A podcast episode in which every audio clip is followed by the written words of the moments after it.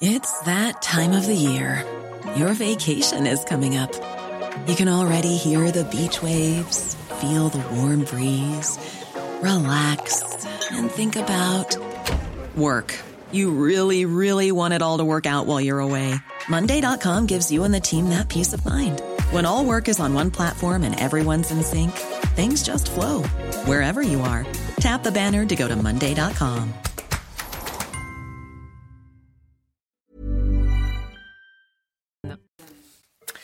C'est News, il est 6 heures. Vous regardez la matinale à la une ce matin. Le Malien de 32 ans qui a agressé au couteau trois personnes samedi à la gare de Lyon est toujours en garde à vue ce matin. Il est atteint de troubles psychiatriques. Les dernières informations avec Tanguy Hamon. A tout de suite, Tanguy. À Lille, sept clandestins retenus dans un centre de rétention administrative ont été relâchés par la justice. Pourquoi? Parce qu'ils ne pouvaient pas téléphoner. Les explications de Georges Fenech avec nous ce matin. A tout de suite, Georges. On en parle dans la matinale. Alors que la ville de Paris connaît un gros problème d'insécurité, de saleté et d'endettement, Anne Hidalgo préfère botter en touche et organiser un vote pour tripler les taxes de stationnement des SUV. La participation a été lilliputienne, le oui l'emporte de peu. Colère des automobilistes concernés, vous allez l'entendre. Ce témoignage, bouleversant s'il en est, d'une mère israélienne dont les deux fils sont les otages du Hamas, c'est la première fois qu'elle accepte de parler à un média français. Mercredi, ça fera quatre mois que les terroristes du Hamas ont attaqué Israël, faisant 1200 morts. Gabriel Attal a décidé de s'attaquer aux comités inutiles. Les 313 commissions, au conseil et autres instances délibératives ministérielles ont coûté plus de 30 millions d'euros en 2022. Le Premier ministre a promis d'y mettre bon ordre. On va voir ça avec le Guillot. L'attaque de la gare de Lyon ce week-end a relancé le débat sur euh, l'insécurité aux abords des gares des grandes villes. Les riverains n'en peuvent plus. Et de leur côté, les agents de la sûreté ferroviaire réclament plus de moyens. On est allé euh, sur place pour constater euh, la situation. Reportage signé Thibault Marcheteau. À proximité de la gare de Lyon, dans l'Est parisien, les riverains subissent depuis plusieurs mois une population qui n'hésite pas à s'en prendre directement aux habitations. On a installé ce filet suite à des jets de bouteilles de bière euh, qui arrivait sur notre balcon. Ce balcon n'y va plus du tout, hein, parce que euh, en été, bah, ça sent l'urine, ça sent les excréments, et puis euh, constamment, il y a des odeurs de, de, cannabis qui remontent. Depuis plusieurs semaines, des collectifs d'habitants réclament un renforcement de la sécurité aux abords de la gare, une prérogative que les agents de la sécurité ferroviaire n'ont pas à leur disposition, mais que les syndicats réclament.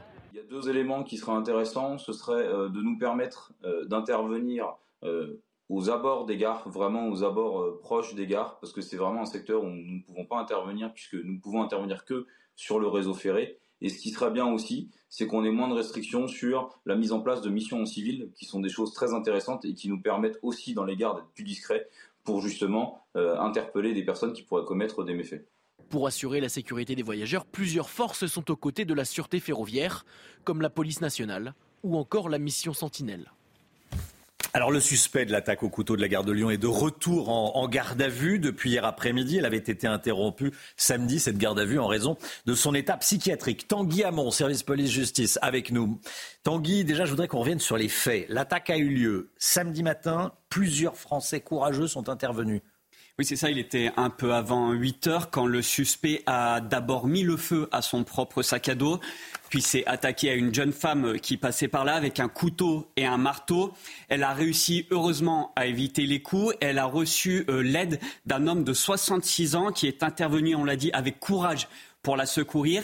Et c'est cet homme de 66 ans qui a été gravement blessé. Il a reçu un coup de couteau au ventre et plusieurs coups de marteau à la tête. Un autre jeune homme, à ce moment-là, est intervenu pour tenter de désarmer le suspect. Et c'est l'intervention d'un agent de sécurité de la gare qui a permis de mettre fin à l'attaque. Il a indiqué aux Parisiens qu'il faisait sa ronde et qu'il a entendu des cris. Ensuite, il a couru et sauté sur le suspect, ce qui l'a fait tomber au sol.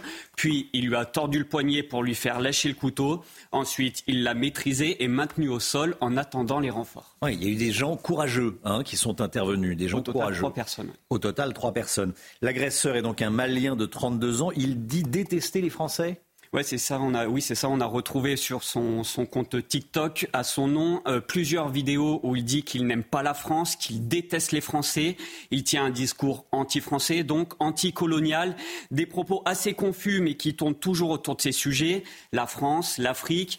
Il y a aussi une vidéo qui a été mise en ligne euh, au mois de décembre où il dit que dans trois mois, Allah l'accueillera dans son paradis. Cette vidéo, eh bien évidemment, les enquêteurs vont se pencher dessus. Euh, cet individu, on sait aussi qu'il souffre de, troubles psychiatriques. Il avait des médicaments sur lui. Il était suivi à Turin, en Italie, dans un centre de santé mentale. Et évidemment, euh, cette santé mentale sera un aspect très important du dossier, car il déterminera la suite de la procédure, savoir notamment s'il peut être reconnu pénalement responsable ou non. Merci Tanguy. Euh, cette décision de justice qui va vous faire réagir. À Lille, sept clandestins qui devaient être expulsés ont été libérés de leur centre de rétention administrative. Le, motif invoqué est surprenant. Hein. Oui, des téléphones du CRA ne fonctionnaient pas depuis euh, plusieurs mois. Alors des avocats ont plaidé le non-respect du droit euh, des étrangers de communiquer. Georges Fenech, bonjour, merci d'être avec nous. Sept immigrés illégaux, quatre Algériens, un Soudanais, un Marocain et un Géorgien libérés d'un CRA car ils ne pouvaient plus téléphoner. Est-ce qu'on peut dire que les juges qui les ont libérés ont fait du zèle. c'est une décision qui est quand même surprenante parce que, en plus, la préfecture a bien expliqué qu'elle mettait à disposition des téléphones portables en attendant que les téléphones fixes soient réparés, enfin ceux qui étaient défectueux, parce que d'autres téléphones fonctionnaient. Il en faut un par 50 euh, personnes retenues. Cette décision me paraît effectivement euh, euh, difficilement compréhensible dans la mesure où on a affaire à des étrangers qui sont en situation irrégulière, qui vont se retrouver dans la nature. Je n'ose imaginer si l'un d'entre eux commettait quelque crime que ce soit. Quelle serait la responsabilité de la justice et, de l'État? Donc qu'il y ait effectivement euh, une atteinte légère, je dirais momentanée, à un droit qui est celui de communiquer par téléphone, à un, retenu administrative, on, comprend tous. Mais de là à ordonner sa remise en liberté, c'est une mesure qui, à mon avis, euh, mériterait euh, qu'il y ait un appel devant la cour d'appel, car c'est possible. Oui, et le parquet n'a pas fait appel ce week-end par manque d'effectifs. Bon, écoutez, alors là, c'est, c'est vraiment la totale, si je puis dire. Hein. La complète. Hmm. Euh, deux, effectivement, placés en sous contrôle euh, judiciaire, enfin, en liberté surveillée, et cinq euh, lâchés dans la nature, effectivement. C'est toute la difficulté. Il y a peu de chances qu'ils se représentent. De l'appréciation du JLD, de toutes les questions du contentieux administratif. Rappelons par exemple l'affaire de l'Océan Viking où tout le monde mm. a été remis en liberté. Il y a un prisme, j'allais dire presque idéologique. Dès lors qu'il y a le moins de prétexte, on libère.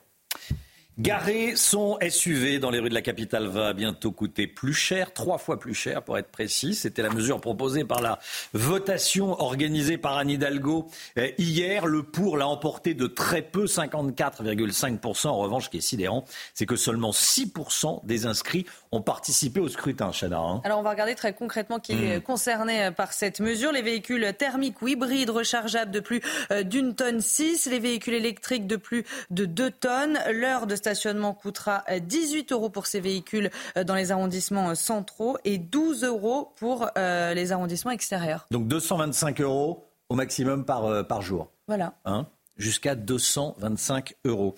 Qu'en pensent les Parisiens? On est allé leur poser la question. De toute façon, la mairie de Paris cherche des solutions pour trouver de l'argent là où on peut en avoir. C'est dans la logique de, de, voilà, de toujours euh, avoir moins de voitures euh, dans la ville. Donc en fait, c'est un, pour moi, c'est un processus logique. C'est une catastrophe. Je ne sais pas où on va, mais euh, honnêtement, à part croiser les doigts, je ne sais pas si on peut faire grand-chose. C'est une mauvaise chose, parce qu'il y a beaucoup de gens qui ont encore des taxes. Et franchement, taxer, taxer pour taxer, c'est pas normal. Pourquoi les SUV, pas les autres voitures? Ouais, c'est excessif, grave. C'est de grosses conneries. Voilà, c'est tout. le message, oui, la dame avait l'air un peu énervée. Je me suis dit, franchement, est-ce que c'est là est-ce que c'est la priorité des priorités euh, que d'organiser une votation sur la, pour tripler les taxes euh, pour ceux qui, roulent dans un, dans, un SUV, alors que Paris est très sale, Paris connaît de gros problèmes d'insécurité, euh, Paris est très endetté, franchement, Gauthier bah, elle va vous répondre que c'est justement pour éponger la, la, dette de Paris, cette nouvelle mesure. C'est sûr que ce n'était pas l'urgence. Et il y a une question sur la viabilité juridique de cette mesure. Et même hier, en conférence de presse, Anne Hidalgo l'a reconnue en filigrane, car elle a dit qu'elle ne pouvait pas présenter la mesure mm. tout de suite en Conseil de Paris, qu'il fallait attendre le mois de mai pour renforcer d'un point de vue juridique cette mesure. Donc en plus, si ça si ça passe pas d'un point de vue juridique, évidemment, ça sera un double bide pour la maire C'est la question que je vous pose. Regardez le, le, QR code qui va apparaître. Le triplement de la taxe de stationnement à Paris obtient un tout petit score, 55% de oui. Je voudrais vous entendre sur ce thème. Est-ce que c'est important d'organiser un vote pour tripler les taxes de stationnement dans les grandes villes comme Paris quand il y a de gros problèmes euh, plus importants insécurité, saleté, problème de ramassage des poubelles. Il suffit de se promener dans certaines grandes villes et notamment dans la capitale pour le voir. Euh, qu'est-ce que vous en pensez? Vous flashez le QR code et vous enregistrez votre message. Restez bien avec nous dans un instant le témoignage d'une mère, une mère qui a perdu ses deux fils. Ils sont otages, otages du Hamas, Yair et Ethan. Et hum, mercredi, ça fera euh, quatre mois qu'Israël a été attaqué. LFI veut se rendre à l'hommage alors que des familles de victimes euh, refuse refuse, ne veut pas voir de député euh, France Insoumise à l'hommage qui sera organisé à Paris aux Invalides. On va en parler avec vous, euh, Gauthier Lebret. A tout de suite. Restez bien avec nous sur CNews. A tout de suite. CNews, il est 6h15. Bienvenue à tous. Tout de suite, c'est le point info, les toutes dernières informations avec Chana Lousteau. Gérald Darmanin reporte son déplacement en Corse. Il devait y être mercredi et jeudi pour parler du statut de l'île, mais les conditions sereines de ce déplacement ne sont actuellement pas réunies selon Beauvau. Ça fait suite à l'intrusion de la maison d'Éric Dupont-Moretti en Haute-Corse et à l'absence de condamnation prononcée par les élus locaux. Un mouvement indépendantiste a revendiqué, je cite, une opération symbolique et politique. Le suspect de l'attaque au couteau de la gare de Lyon est de retour en garde à vue. Elle avait été interrompue samedi en raison de son état psychiatrique. On ne connaît toujours pas les motivations de l'assaillant présumé. Trois personnes ont été blessées pendant l'attaque et un pronostic vital est toujours engagé. Et puis le bilan dramatique des incendies au Chili. Au moins 112 personnes sont mortes en 4 jours dans le centre et au sud du pays. Près de 26 000 hectares ont été réduits en cendres. Des quartiers d'habitation entiers sont dévastés. Une quarantaine de foyers sont toujours actifs et 1400 pompiers et 1300 militaires et volontaires sont toujours mobilisés. Ce témoignage bouleversant à présent, le témoignage d'une mère dont les deux fils sont otages du Hamas. Yair et Ethan se trouvaient tous les deux au kibbutz de Nir Oz le, 7 octobre dernier. Ruti, leur mère, a échangé avec eux par SMS pendant plusieurs heures et puis plus rien. Pour la première fois, elle a accepté, elle parle à un média français. C'est un reportage de notre envoyé spécial sur place, l'envoyé spécial de CNews en Israël, Régine Delfour. Dans le salon de Ruti, des affiches avec les visages de ses deux fils, Ethan et Yair. La dernière fois que Ruti a parlé à ses fils, c'était à 8h30 le 7 octobre. Tous deux ont été kidnappés au kibbutz de Niroz. C'est avec beaucoup d'émotion que Ruti me parle d'Ethan, 45 ans, et Yair, 37 ans, otages dans la bande de Gaza depuis bientôt 4 mois. Ce sont les meilleurs fils qu'on puisse avoir. Ils aiment la vie. Ils ont énormément d'amis. Partout où ils passent, ils laissent leur empreinte. Le 25 novembre, Ruti apprend que ses fils sont en vie. Désormais, elle ne demande qu'une seule chose, que tous les otages soient libérés. Tout le monde doit rentrer ensemble. Les enfants, les femmes, les hommes, les personnes âgées, les soldats, tous ensemble. Maintenant. Ruti demande aux Français de continuer à les soutenir et de faire en sorte que le gouvernement israélien lui ramène Ethan et Yair. 136 otages sont toujours retenus dans la bande de Gaza, dont 28 sont présumés morts.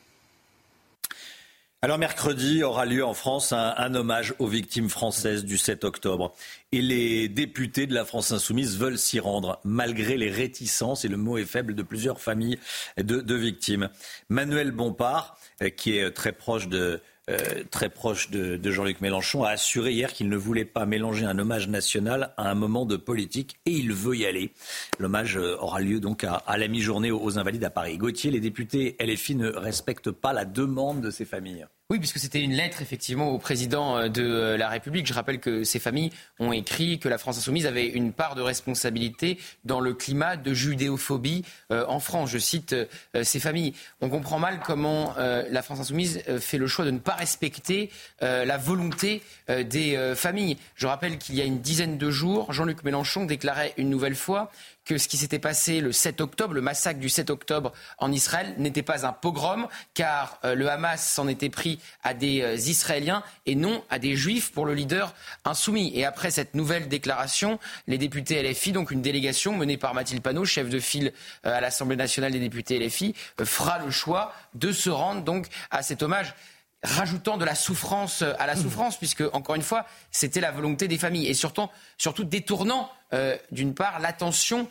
de cet euh, hommage. C'est-à-dire que les caméras ne seront pas simplement braquées sur cet hommage indispensable, mais aussi, évidemment, sur la présence de, de, ces députés LFI. Et cela déclenchera une polémique et donc de la souffrance. En plus, ce week-end, il y a une délégation de députés LFI qui s'est rendue à Rafah, à la frontière égyptienne, avec la bande de Gaza, pour aller rencontrer des personnels de l'UNRWA. Alors, l'UNRWA, c'est rattaché à l'ONU. Ils sont en charge des réfugiés palestiniens et ils sont mis en cause par Israël, car certains employés de l'UNRWA auraient participé au massacre euh, eh bien, en Israël le 7 octobre. Donc voilà, une nouvelle fois, euh, la France insoumise est, au cœur d'une polémique et puis certains notent un deux poids deux mesures puisque les euh, députés LFI, par cohérence, me direz-vous, ne se sont pas rendus en Israël dans les kibbutz. Quand des familles de victimes vous disent on ne veut pas vous voir, point, on ne vient pas. quand ce sont les familles des victimes, c'est pas c'est pas c'est pas politique, c'est des familles de victimes qui disent on ne veut pas vous voir. Bon, je pense que le message est, clair. Euh, merci Gauthier. On y reviendra d'ailleurs à, 6h50. Et puis à, 8h30, soyez là. Hein. soyez là si vous le pouvez. On sera avec Elie Korchia en plateau avec nous, président du consistoire central israélite de France. Il a choisi CNews pour prendre la parole ce matin, 8h30. Euh, la RATP appelle à la grève, une grève de 8 mois, Chana? Oui, un préavis a été... On se trompe pas, hein, c'est pas 8 jours, hein, c'est 8 mois. J'ai compté ce matin, un préavis a été déposé euh, hier. Il démarre donc aujourd'hui à 19h et se termine le 9 septembre prochain. Cette période couvre donc les JO euh, de cet été. En fait, un désaccord entre la direction et donc les syndicats sur les négociations salariales serait en cause. La gauche parisienne s'en prend aux Français qui roulent avec un SUV. Le triplement de la taxe de stationnement à Paris obtient un tout petit score, 55% de oui, avec une toute petite participation de moins de 6%.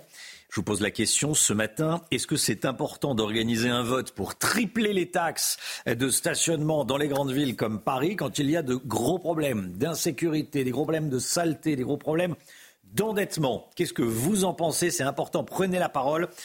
Vous flashez le QR code, comme tous les matins, et vous enregistrez votre message. Il est 6h20. Dans un instant, l'économie. On va parler de Gabriel Attal qui s'attaque aux comités inutiles. Ça coûte cher et ça sert à rien. Bon, eh bien, c'est bien résumé. Hein bon, bah voilà. Et euh, on va en parler avec Lomi Guillot quand même. à tout de suite. 6h23, l'économie. Lomi Guillot. Votre programme avec Domexpo. 4 villages en Ile-de-France, 50 maisons à visiter pour découvrir la vôtre. Plus d'infos sur domexpo.fr. Retrouvez votre programme avec Gum, numéro 1 du brossage entre les dents. Gabriel Attal a annoncé qu'il voulait s'attaquer à la bureaucratie et il commence avec un certain nombre de comités inutiles qu'il veut supprimer, Lomic. Oui, des comités, il y en a 313 romains, des commissions, au conseil et autres instances ministérielles, des bidules qui coûtent cher aux contribuables, 30 millions d'euros par an. En soi, pourquoi pas, hein, direz-vous, si ces comités produisent des rapports ou recommandations euh, intéressants. Sauf que, autre chiffre, on apprend qu'un comité sur 10 ne se réunit jamais. Gabriel Attal a donc euh, annoncé la mise en œuvre d'une nouvelle règle claire tous les comités qui ne se sont pas réunis au cours des 12 derniers mois seront supprimés. De quoi faire déjà un premier tri. Alors il y a évidemment de grandes disparités entre tous ces, comités. Hein. Certains se réunissent une centaine de fois par an. C'est quasi un temps plein pour leurs membres d'ailleurs, quand d'autres ne se réunissent jamais. Le Figaro cite l'exemple de l'Observatoire des espaces naturels, agricoles et forestiers qui ne s'est pas réuni une seule fois entre 2020 et 2022. De quoi largement s'interroger mmh. sur la nécessité d'un tel bidule. Les, les, les membres de de ces comités qui se réunissent pas sont pas payés quand même. Pas tous, certains peuvent l'être. Euh, et euh, ah surtout, c'est du temps qu'en général, ils, ah, ont d'autres missions et ils sont euh, détachés pour ces comités. Hmm. Georges? Vous avez toujours aussi un secrétariat. Ça génère forcément des frais, administratifs. Le MIC, c'est pas la première fois qu'un politique veut s'attaquer à ces comités. Hein. Alors en effet, en 2019, Édouard Philippe avait déjà annoncé une initiative de ce type. À l'époque, on recensait 387 comités. On les a donc déjà réduits de 20% en 5 ans, ce n'est pas nul, mais ce n'est pas euh, suffisant. D'autant que dans le même temps, je le disais, ces comités euh, coûtent cher et de plus en plus cher. Leur budget est même passé de 25 millions en 2020 à 30 millions en 2022. Hmm. Qu'est-ce qui coûte si cher dans ces comités? Alors, ben, on le disait, un certaines euh, rémunérations. Par exemple, le président de la commission sur la copie privée touche un peu plus de 15 000 euros par an pour une commission qui ne s'est pas réunie une seule fois en 2022. Mais sinon, c'est en général l'organisation des réunions qui peut coûter cher. Hein. Ça serait 2 euros je vous coupe, mais ça serait 2 euros, ça serait 2 euros trop. Ils ne se réunissent pas, donc ça demande aucun. Après, il faut vérifier s'ils sont, s'ils sont payés quand ils mm. ne se réunissent pas, mais en tout cas, la rémunération est prévue. Mm. Et quand ils se réunissent, ça coûte encore plus cher, puisque auparavant, euh, certaines réunions se faisaient en visio, notamment en 2020. Désormais, c'est en présentiel. C'est ce qui explique euh, l'augmentation euh, du budget. le Conseil national de la mer et des littoraux a ainsi dépensé 1,2 million d'euros pour quatre réunions en présentiel. Avouez que ça fait un peu cher le café.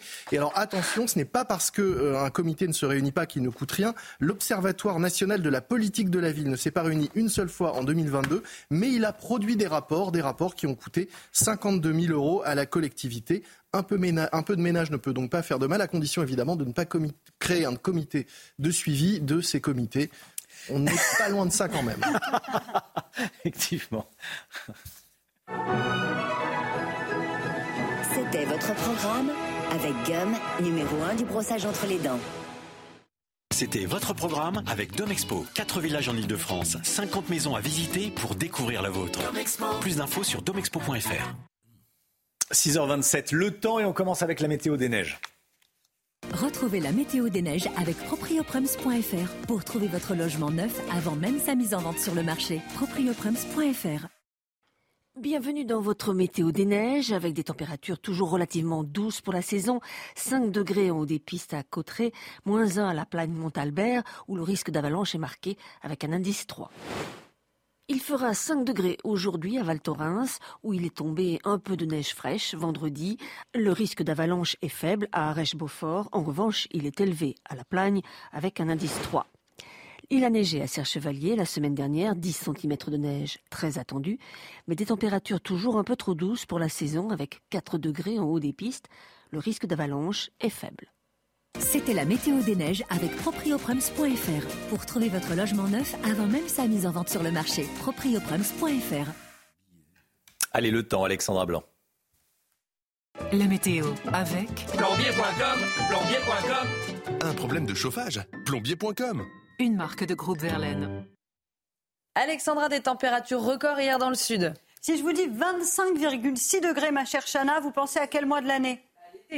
Ah bah le, mois de juillet.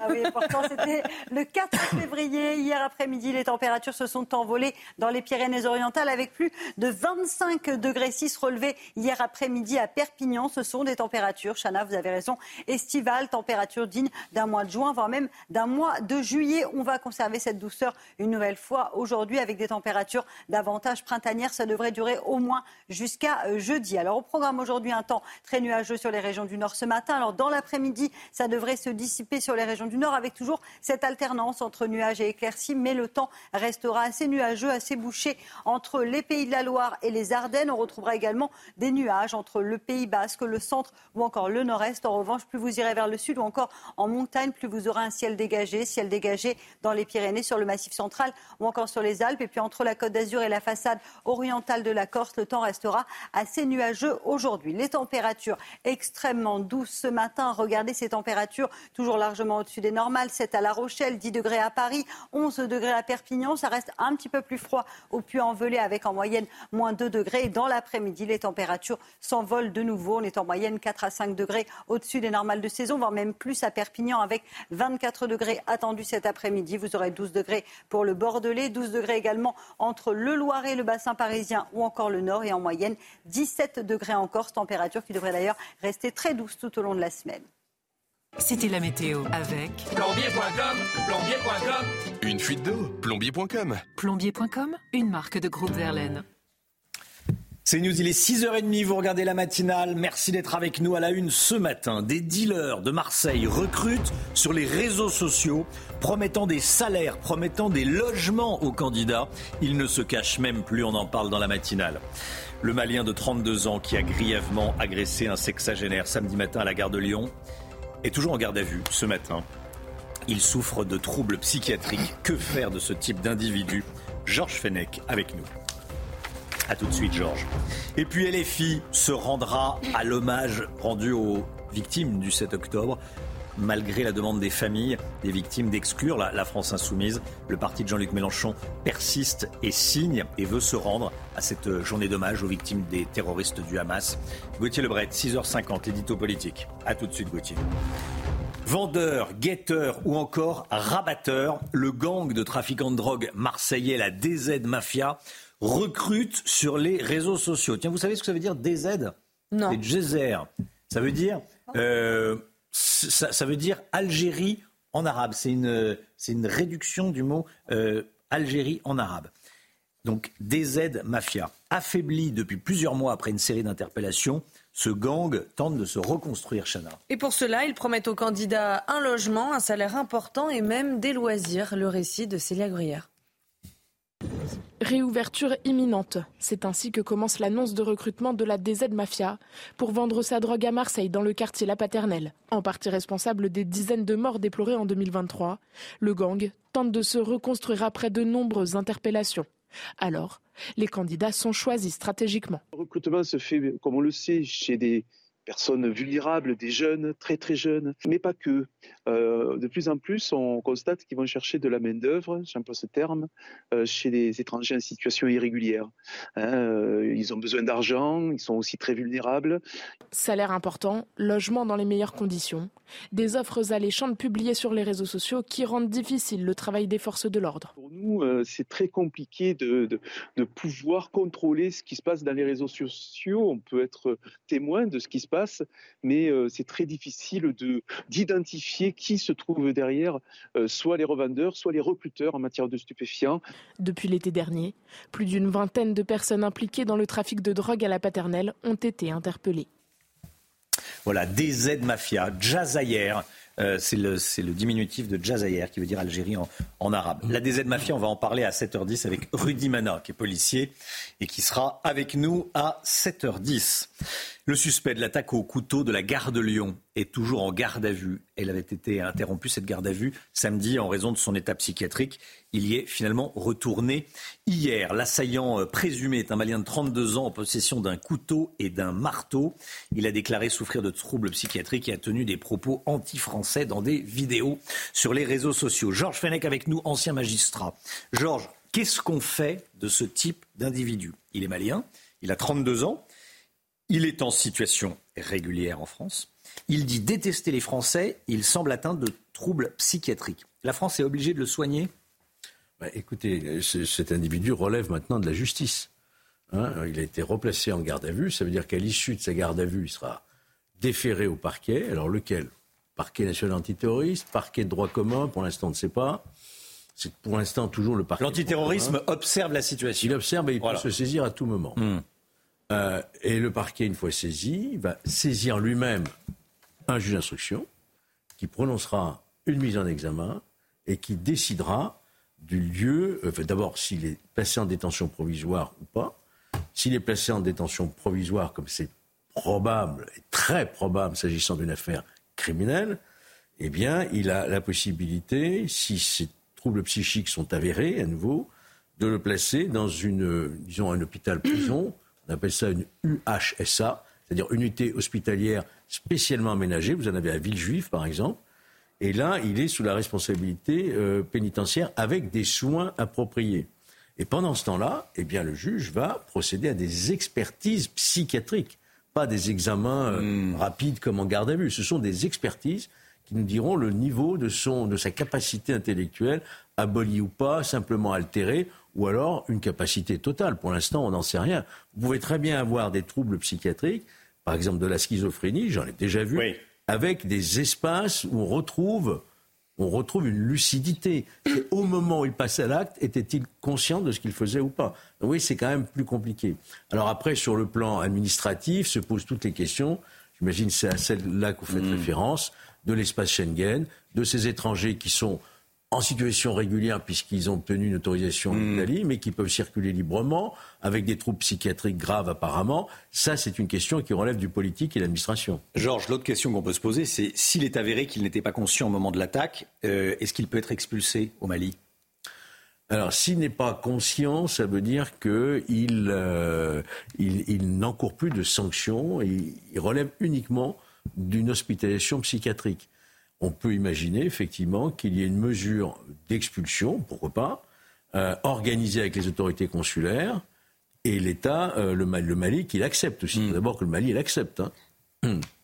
Merci beaucoup, Georges. Euh, cette décision de justice qui va vous faire réagir. À Lille, sept clandestins qui devaient être expulsés ont été libérés de leur centre de rétention administrative, Chana. Et le motif invoqué est surprenant. Des téléphones du CRA ne fonctionnaient pas depuis plusieurs mois. Alors, euh, des avocats ont plaidé le non-respect du droit des étrangers euh, de communiquer, sachant que certains de ces téléphones ont été détériorés par les retenus eux-mêmes. Solène Boulan.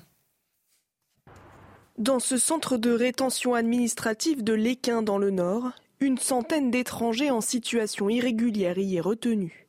Sept d'entre eux retrouveront leur liberté, faute de téléphone fonctionnel à l'intérieur du centre. Car le droit de communiquer est inscrit dans le Code des étrangers, ils doivent pouvoir disposer d'au moins un téléphone pour 50, comme cette borne installée au centre de rétention de l'Équin.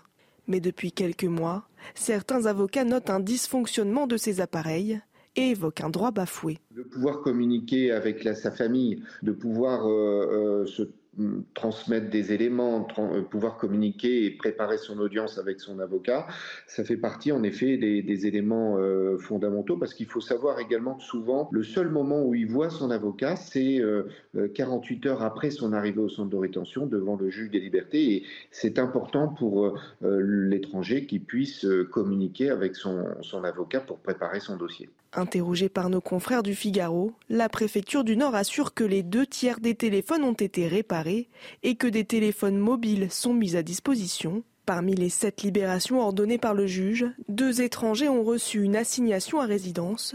Une autre audience s'est tenue hier au tribunal de Lille pour les mêmes motifs. Le juge a cette fois rejeté les demandes de libération. Les avocats ont annoncé faire appel de cette décision en début de semaine. Cette information de ces dernières heures, Gérald Darmanin reporte son déplacement en Corse. Il devait y aller mercredi et jeudi pour parler du statut de l'île, mais les conditions sereines, je cite Beauvau, le ministère de l'Intérieur, les conditions sereines de ce déplacement ne sont actuellement pas réunies, Chana. Hein. et ça fait suite à l'intrusion dans la maison euh, d'Éric Dupont-Moretti dans le village de Seine-Curie et à l'absence de condamnation euh, prononcée par les élus locaux. Un mouvement indépendantiste a revendiqué, je cite, une opération symbolique et politique. Une enquête a été ouverte pour violation de domicile et dégradations aggravées. Garer son SUV dans les rues de Paris va bientôt coûter plus cher, trois fois plus cher pour être précis. C'était la mesure proposée par la votation de la maire de Paris, organisée hier. Euh, les chiffres sont ridicules. Euh, le pour l'emporte de très peu, 54,5%, et surtout la participation. 6% des inscrits ont participé au scrutin. Gauthier Lebret, euh, participation ridicule, c'est un naufrage cette votation. C'est un bide, un énorme bide, effectivement, 5% de participation, même pas 55% euh, de oui. Alors, 78 000 électeurs se sont déplacés, il y en a un sur ce plateau, sur environ 1 300 000 inscrits. 78 000 sur 1 300 000. Et vous avez donc un peu plus de 40 000 personnes qui ont voté oui. Et ces 40 000 personnes avec euh, la maire de Paris vont donc tripler le prix du stationnement. Vous avez vu notre carton, 225 euros pour 6 heures de stationnement dans 11 arrondissements parisiens. Une véritable fortune. Et alors le pire, c'est que ça a été un échec politique, mais ça pourrait être aussi un échec juridique. Car hier, euh, en conférence de presse, Anne Hidalgo a reconnu qu'elle ne pourrait pas soumettre tout de suite cette décision et ce résultat au Conseil de Paris, car il y a un risque juridique. Elle dit donc vouloir attendre le mois de mai pour renforcer juridiquement cette mesure. Déjà, c'est un échec politique avec euh, un peu plus de 5% de participation, mais si en plus juridiquement c'était pas viable, ça serait vraiment un double échec pour la maire de Paris. Merci beaucoup Gauthier Lebret. Bah, c'est vrai. Euh, qui a voté? Il y a des Parisiens autour de la table, forcément. Euh, qui a voté? Moi, Celui qui pose cette question. Moi j'ai voté. Quand on me demande mon avis, généralement j'aime bien le donner. Hein bon, déjà un peu. J'ai voté. Le bureau de vote était en face de chez moi. J'aurais été un peu. Euh, ah donc on a deux. C'était donc vous. Il y a déjà voilà. D'accord. C'était donc vous. Voilà voilà. Georges Fenech? Non. Non. Alexandra? Non. Chacun fait. Mm. Chacun fait bien, fait bien ce qu'il veut. Exactement, voilà. J'aurais dû Allez. y aller. J'aurais Pardon J'aurais dû y aller. Oui. Voter non. Voter non euh, au À l'écologie punitive. Oui, voilà. Voilà. C'est souvent des voitures électriques en plus, les, les nouveaux gros SUV. Oui, oui, bien sûr, évidemment, évidemment. Et puis c'est- politique, ça n'aura strictement rien d'écologique, ça changera rien, mais pas euh, rien, rien, rien à la qualité de l'air, strictement rien. Donc euh, voilà, c'est- Rien c'est politique. Je- Encore une fois, Encore rien. Je vous pose la question ce matin. hein, je voudrais vous entendre sur ce thème d'ailleurs. Est-ce que c'est important d'organiser un vote pour tripler les taxes de stationnement dans les grandes villes? Dans toutes les grandes villes, hein, attention, hein, parce que là on parle de, de la capitale, mais euh, ça, sera, ça sera vrai dans, dans- dans la plupart des, des grandes villes tenues par la gauche. Euh, Est-ce qu'il faut vraiment poser ces questions quand il y a de gros problèmes d'insécurité, quand il y a de gros problèmes de saleté?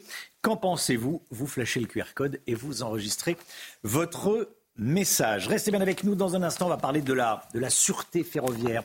Les agents de sécurité des gares, ils ont. Ils veulent des pouvoirs élargis parce qu'ils n'ont pas le droit, par exemple, de fouiller les sacs, ils n'ont pas le droit de demander les, les cartes d'identité. Euh, évidemment, on en parle après ce qui s'est passé à la gare de, la gare de Lyon samedi matin. Restez bien sur CNews, à tout de suite. CNews, il est 7h moins le quart. Tout de suite, le point info, les dernières informations. Chanel Housteau.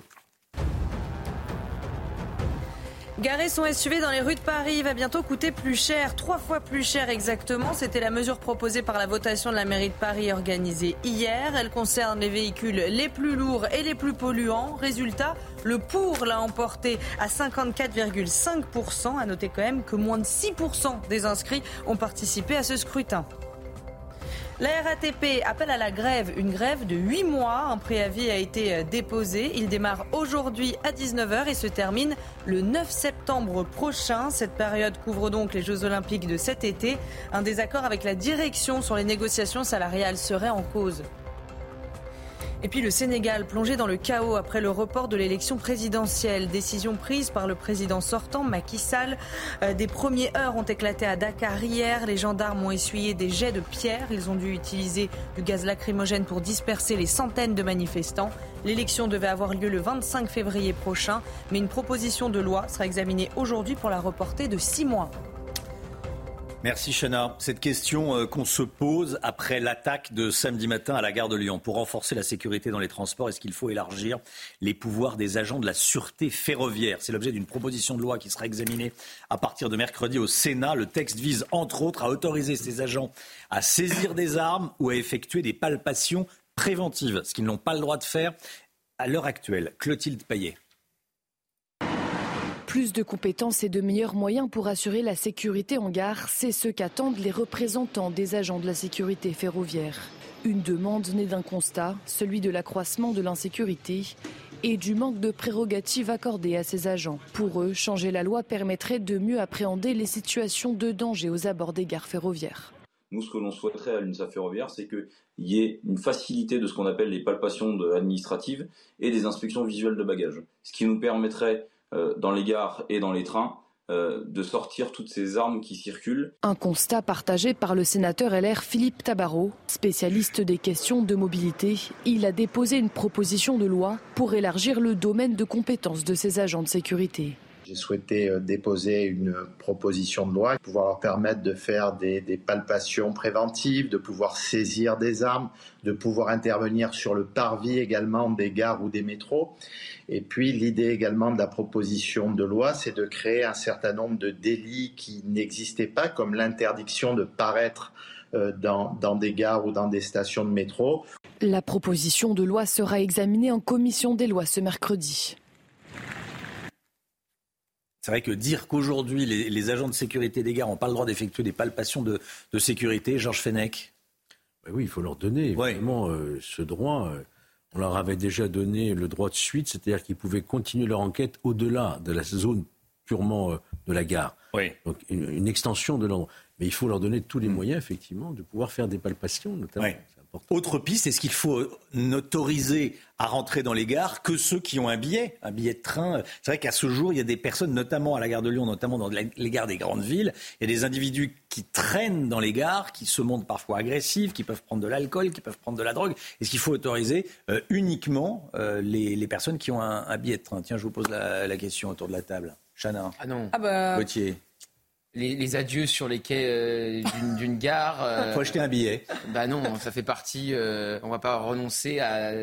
C'est quasiment une tradition. Qui ne s'est jamais dit adieu sur un quai de gare? Bah, ou alors on prend un billet à 2 euros, on prend un petit. On se... Non, mais c'est un vrai sujet. Ah bah, parce c'est un vrai que sujet, je oui. prends régulièrement le train et les personnes Mm. dont vous parlez qui traînent dans la gare, il y en a beaucoup. Vous voyez de quoi je parle, à oui. n'importe quelle heure. Bah, bien sûr, bien sûr, la plupart des, des gares, Alors on met des, des grandes villes. à l'entrée des gares Bah, c'est ce que je dis, oui, Voilà, c'est ça, un portique. Et on, Bon, dans certains aéroports. Plus d'adieux sur les quais de la gare. Vous avez des millions de voyageurs, c'est très compliqué. oui.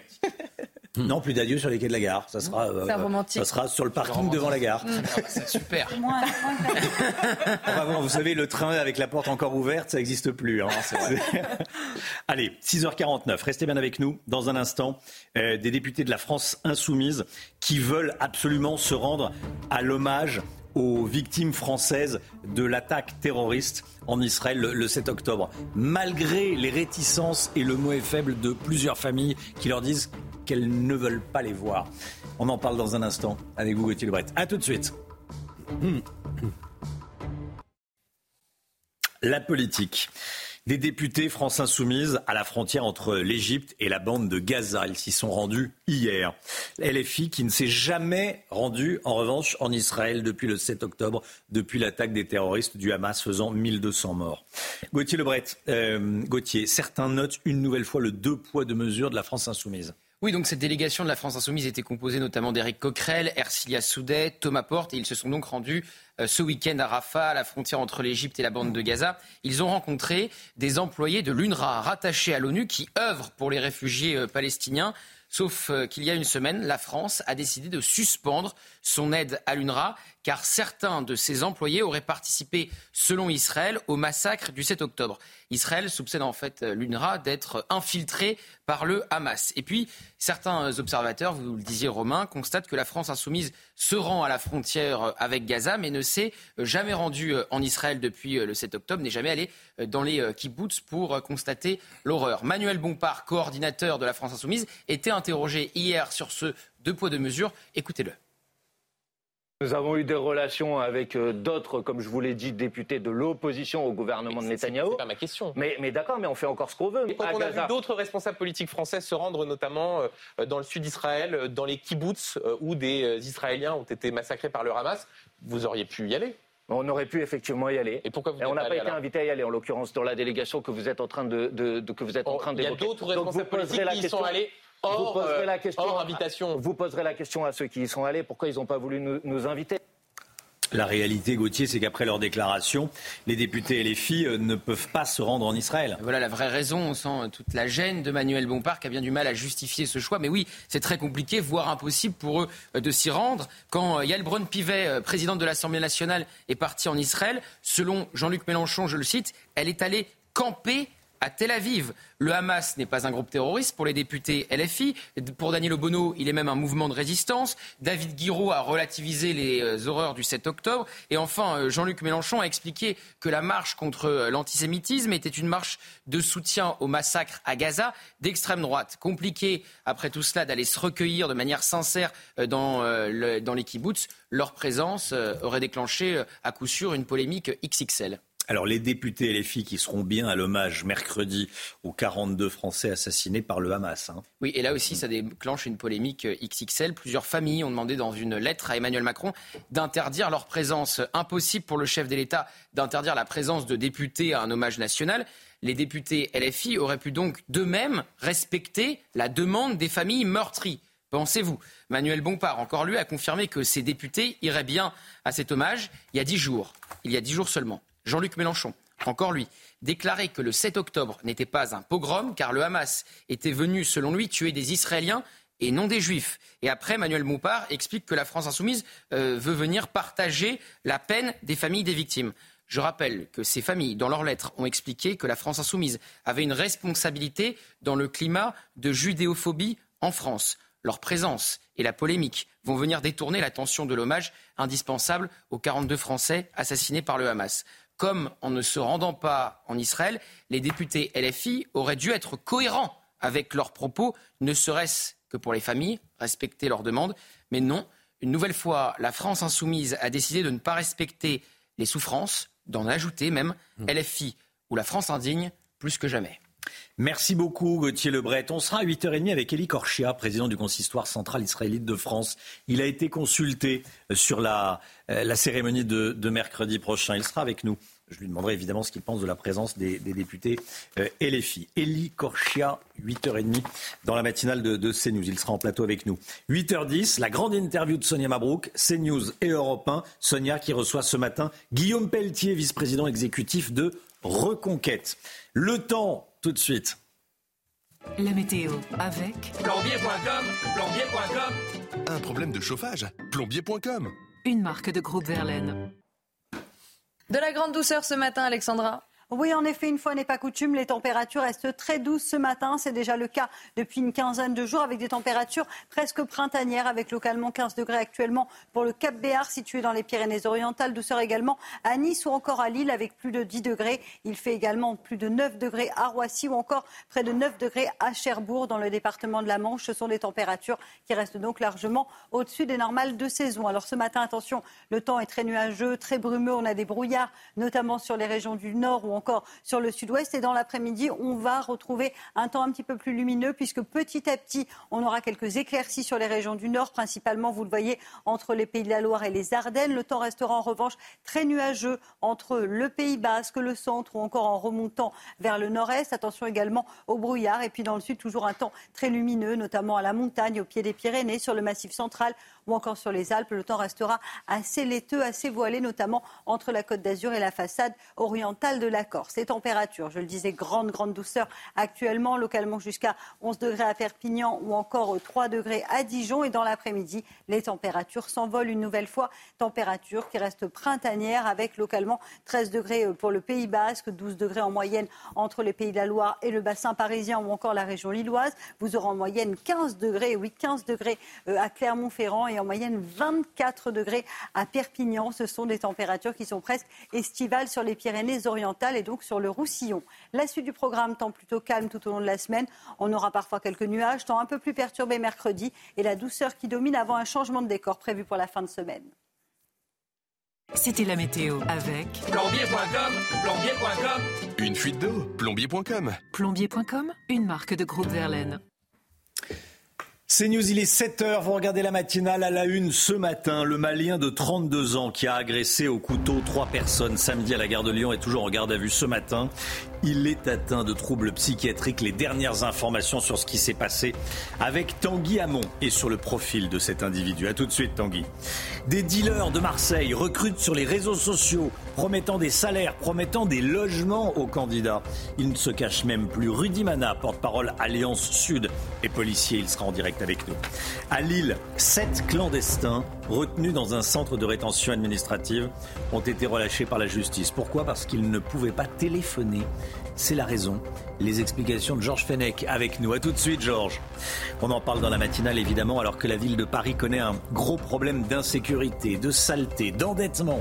Anne Hidalgo préfère botter en touche et organiser un vote pour tripler les taxes de stationnement des SUV. La participation a été lilliputienne et le oui l'emporte de peu.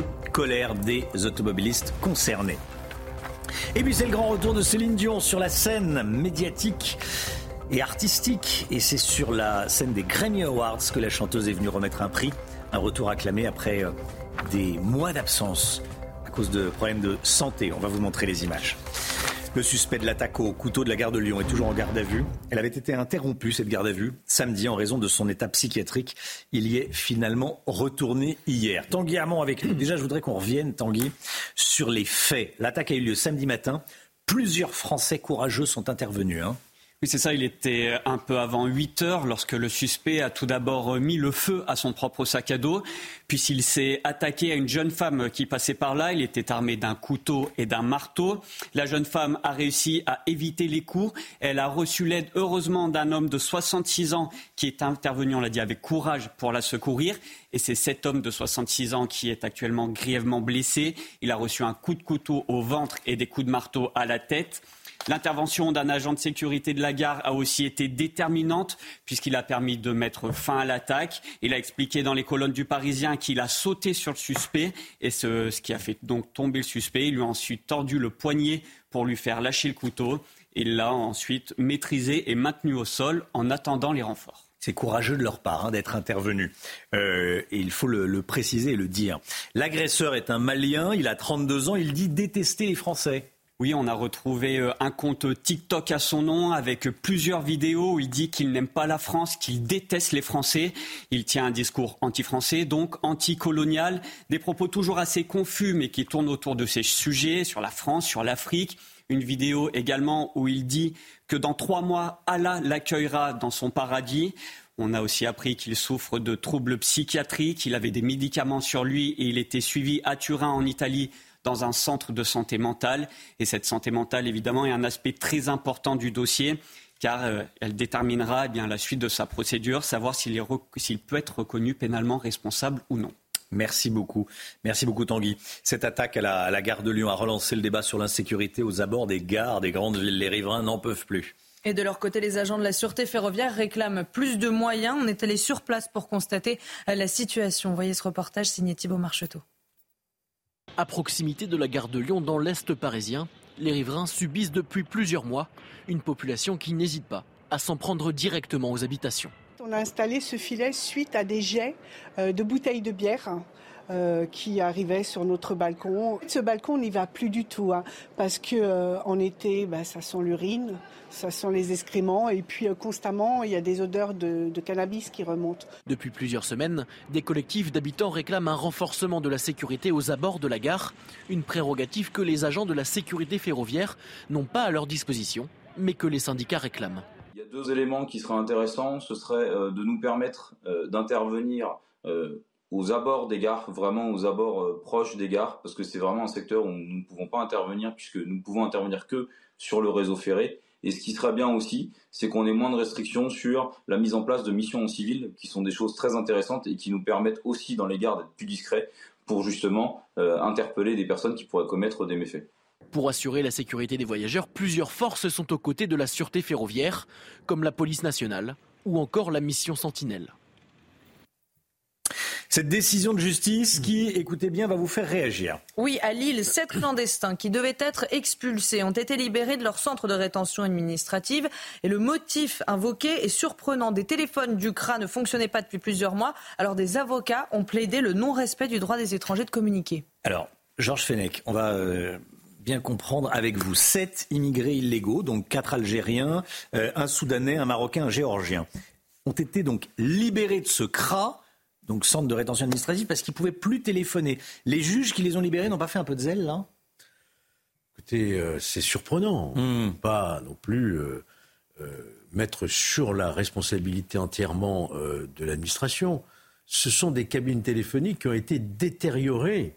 Elles ont été détériorées par qui, à votre avis? Donc il suffirait maintenant de casser une cabine téléphonique pour... non, si on pousse la, la, la logique jusqu'à l'absurde, quoi.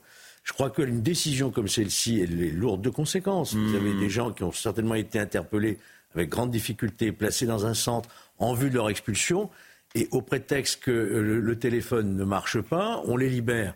On voit bien qu'il y a une décision qui est disproportionnée par rapport à, à ce droit qui aurait été bafoué, alors que l'administration a très bien dit qu'ils avaient mis à disposition de ces retenues aussi des téléphones portables pour pallier précisément le manque de téléphones momentanés. Donc on voit bien que derrière tout cela, il y a des décisions que prennent malheureusement un peu trop souvent, les, je, dois le dire, les, les, juges de la liberté et de la détention, toujours en faveur de l'étranger, sans tenir compte des problèmes de sécurité que ça pose pour notre pays. Voilà, deux en résidence sur les sept, hein, deux en résidence surveillée et cinq euh, totalement libérés. Autant dire qu'on les, enfin, ils, ils se représenteront a priori pas euh, devant la, la justice, en tout cas par, euh, par eux-mêmes. Merci beaucoup, Georges. Garer son SUV dans les rues de Paris va coûter bientôt plus cher, beaucoup plus cher. Trois fois plus cher, pour être précis. C'était la mesure proposée par la votation de la mairie de Paris organisée hier, Chana. Le pour l'a emporté à 54,5%. Mm. En revanche, ce qui est sidérant, euh, c'est que seulement 6% des inscrits ont participé euh, à ce scrutin. Alors très concrètement, on va regarder quels véhicules sont concernés euh, par cette mesure. Les véhicules thermiques ou hybrides rechargeables de plus d'une tonne 6, les véhicules électriques de plus de 2 tonnes. Alors l'heure de stationnement coûtera euh, 18 euros dans les arrondissements euh, donc du 1er au 11e arrondissement, et ça va monter jusqu'à Alors là, on se, trompe, 225 on- euros. on se trompe pas, hein, c'est bien 225 euros les Tout à heures. fait. C'est fou. Oui, hallucinant. Et donc, qu'en pensent les Parisiens On leur a posé la question, écoutez. De toute façon, euh, la mairie de Paris cherche des solutions pour trouver de l'argent là où on peut en avoir. C'est dans la logique de, de, voilà, de toujours euh, avoir moins de voitures euh, dans la ville. Donc en fait, c'est c'est un, pour moi, c'est un processus logique. C'est une catastrophe. Je sais pas où on va, mais euh, honnêtement, euh, à part croiser les doigts, je sais pas si on peut faire grand chose. C'est une mauvaise chose parce qu'il y a beaucoup de gens qui ont encore des taxes. Et franchement, taxer, taxer pour taxer, c'est pas normal. Pourquoi les SUV pas les autres voitures? Ouais, c'est excessif, grave. C'est de grosses conneries. Voilà, c'est tout. Bon, c'est pas élégant, élégant, mais on comprend l'idée. Ça mérite d'être clair. Et, on- et- et nombreux sont les, les, les gens qui pensent comme cette dame. Oui, Le Alexandra. problème, c'est est-ce que le montant d'amende va être indexé et, et rehaussé? Parce que sinon, tant qu'à faire, on paye pas le, on paye pas le stationnement. On, on reçoit une amende quelques jours après d'une valeur de, de 35 euros. En si Anne Hidalgo n'y avait pas pensé, vous lui avez donné l'idée. Voilà. non, mais si on rehausse l'amende, sinon payer la. Oui, bah oui, voilà. Ça dépend Bon. pas d'Anne Hidalgo, le montant de l'amende. Oui. Voilà, c'est pour ça, c'est ça le. C'est un règlement en fait qui est pris euh, d'une manière générale. Mais même cette décision-là, elle n'est pas sûre que juridiquement elle soit viable. Quand même étonné de voir qu'elle aille jusqu'au bout, effectivement. Est-ce que c'est important d'organiser un vote pour tripler les taxes de stationnement dans les grandes villes, comme Paris, parce qu'on parle de Paris, quand il y a de gros problèmes d'insécurité, quand il y a de gros problèmes de saleté, de ramassage des ordures Qu'est-ce que vous en pensez? Est-ce que franchement c'est une priorité? Vous flashez le QR code et vous enregistrez votre message. La chanteuse Taylor Swift a remporté le Grammy Awards du meilleur album de l'année cette nuit, Chana. C'est la quatrième fois de sa carrière, c'est un record. Elle dépasse Frank Sinatra et euh, Stevie Wonder. Et ce prix lui a été remis en personne par Céline Dion. Les apparitions de la star se font de plus en plus rares à cause de problèmes de santé. Donc on est très content de la revoir. Et elle a pris la parole. Écoutez. Quand je dis que je suis heureuse d'être ici, je le pense réellement, de tout mon cœur.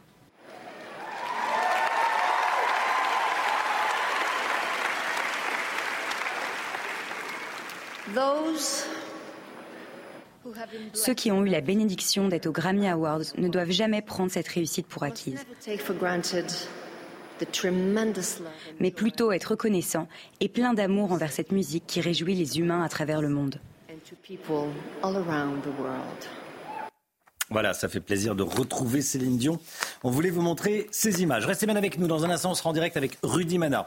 Rudy Mana qui est policier. On va parler de ces petites annonces, ces offres d'emploi sur les euh, réseaux sociaux, sur, une, sur un, un groupe Telegram pour euh, vendre de la drogue. Les dealers recrutent sur Internet. C'est reparti. Rudy Mana avec nous. À tout de suite. C'est News, il est 7h15. Merci d'être là. Tout d'abord, le point info avec Chana Lousteau, les dernières infos. Le suspect de l'attaque au couteau de la gare de Lyon est toujours en garde à vue ce matin. Elle avait été interrompue samedi en raison de son état euh, psychiatrique, puis il y est retourné hier. On ne connaît euh, toujours pas les motivations de l'assaillant présumé. Trois personnes ont été blessées pendant l'attaque et un pronostic vital est toujours engagé. Gérald Darmanin reporte son déplacement en Corse. Il devait y être mercredi et jeudi pour parler du statut de l'île, mais les conditions sereines de ce déplacement ne sont actuellement pas réunies selon Beauvau. Ça fait suite à l'intrusion dans la maison d'Éric Dupont- d'Éric Dupont-Moretti en Haute-Corse et à l'absence de condamnation prononcée par les élus locaux. Un mouvement indépendantiste a revendiqué une opération symbolique et politique. Et puis le bilan dramatique des incendies au Chili. Au moins 112 personnes sont mortes en 4 jours dans le centre et au sud du pays. Près de 26 000 hectares ont été réduits en cendres. Des quartiers entiers d'habitation ont été dévastés. Une quarantaine de foyers sont toujours actifs et 1400 pompiers et 1300 militaires et volontaires sont toujours mobilisés. Merci Chana. Et puis cette information qui tombe à l'instant, l'ambassadeur de Russie en France va être convoqué aujourd'hui au ministère des Affaires étrangères afin de réitérer la condamnation des frappes russes ayant tué deux humanitaires français en Ukraine la semaine dernière. Donc l'ambassadeur de Russie en France convoqué au Quai d'Orsay. On est en direct avec Rudy Mana, porte-parole du syndicat de police Alliance pour le Sud. Bonjour Rudy Mana, merci d'être avec nous. Bonjour, bonjour à tous. Je voulais vous entendre sur la DZ Mafia qui recrute entre guillemets. Alors DZ, déjà j'ai appris ce que je me demandais ce que ça voulait dire DZ. Et c'est la, contraction de Jazair qui veut dire euh, Jazair, euh, qui veut dire Algérie en arabe. Voilà. Euh, DZ Mafia. Donc la DZ Mafia lance des appels pour recruter des vendeurs de drogue à Marseille. Euh, qu'est-ce qu'on sait de ce réseau déjà, Rudy Manin? Alors déjà, les appels à, pour recruter ne sont pas, ne sont pas nouveaux. Hein. On a déjà vu, euh, on a déjà vu sur les réseaux sociaux ou par des clips parfois des, des, appels à recruter pour les pour les points de vente de stupéfiants qu'il y a à Marseille, et je sais qu'ils sont nombreux. Ce qu'on sait de ce réseau, ben, vous savez, c'est, c'est le fameux réseau qui était en, en guerre, euh, cette fameuse vendetta, comme l'avait défini la, la, procureure de la République de Marseille contre le groupe Yoda. Euh, il y a eu effectivement beaucoup qui sont, beaucoup d'entre eux qui sont décédés euh, sous les coups des armes à feu, et puis il y a eu beaucoup d'entre eux qui ont été interpellés par les services de police notamment par la police judiciaire marseillaise qui a fait un travail remarquable. Et du coup, ce groupe-là est quand même particulièrement amoindri. Donc, euh, ben, vous savez, ils utilisent les, les arguments qu'ils ont aujourd'hui à, travers les réseaux sociaux pour essayer de recruter parce que, parce que les, les endroits où ils étaient implantés, ben, il n'y a plus de points de vente de stupéfiants. Effectivement, on a réussi à les casser. Et puis, il faut reconnaître également qu'il y a beaucoup de jeunes qui ne veulent plus aller travailler pour ces groupes-là parce que parce qu'ils ont peur. Ils ont tout simplement peur de prendre une balle de Kalachnikov 48 heures. Et d'ailleurs, il y a marqué, vous pouvez euh, venir travailler en toute sécurité sur les, dans, dans, dans la petite annonce entre, entre guillemets. Ben, malheureusement, ça, ils ne peuvent pas le garantir, puisque l'année dernière, je vous le rappelle, Romain, il y a eu 50 morts par balle à Marseille, et, et, beaucoup, beaucoup de ce groupe-là ont, ont été tués. Donc ça, c'est difficile à garantir. Ce qui est sûr, c'est que vu que les, les points de vente de stupéfiants ne sont plus actifs, ça rapportait énormément d'argent. On peut considérer entre 40 et 60 000 euros par jour. Hmm. Mais vous savez, la nature a horreur du vide et, cet argent, ils ont envie de le regagner d'une manière ou d'une autre. Alors, le travail de la police incessant. Euh, il faut le reconnaître aussi, la vendetta qu'il y a eu entre ces deux groupes et la peur de certains d'entre eux de venir travailler dans ces points de vente de stupéfiants ont fait qu'aujourd'hui, ce, groupe n'est est, pas très garni. Ils ont besoin ils ont besoin de, retrouver des, gamins hein, pour, vendre, cette, merde de, stupéfiants. Oui, alors ils disent euh, qu'ils seront bien logés dans des, dans des bonnes conditions. C'est où? C'est dans des HLM euh? Non, vous savez, c'est souvent des appartements qui sont récupérés, qui sont squattés dans les cités où, ils travaillent ou ailleurs. Il y en a énormément sur Marseille d'appartements qui, qui ont été délaissés par des gens qui ne peuvent plus vivre dans ces conditions. Eh ben, ces groupes-là les récupèrent, les squattent et mettent ces gamins-là dans ces endroits-là. Oui, des gens qui abandonnent, qui, qui n'en peuvent plus d'habiter là, et du coup, voilà, ça. Bon, euh, qui sont ceux qui sont susceptibles de répondre à ces petites annonces? Entre guillemets, c'est des gamins paumés. Bon, qu'est-ce qu'on peut dire de plus? Bah, ce sont des gamins paumés qui pensent que travailler dans le trafic de stupes va leur permettre d'avoir une villa à Dubaï à 25 ans.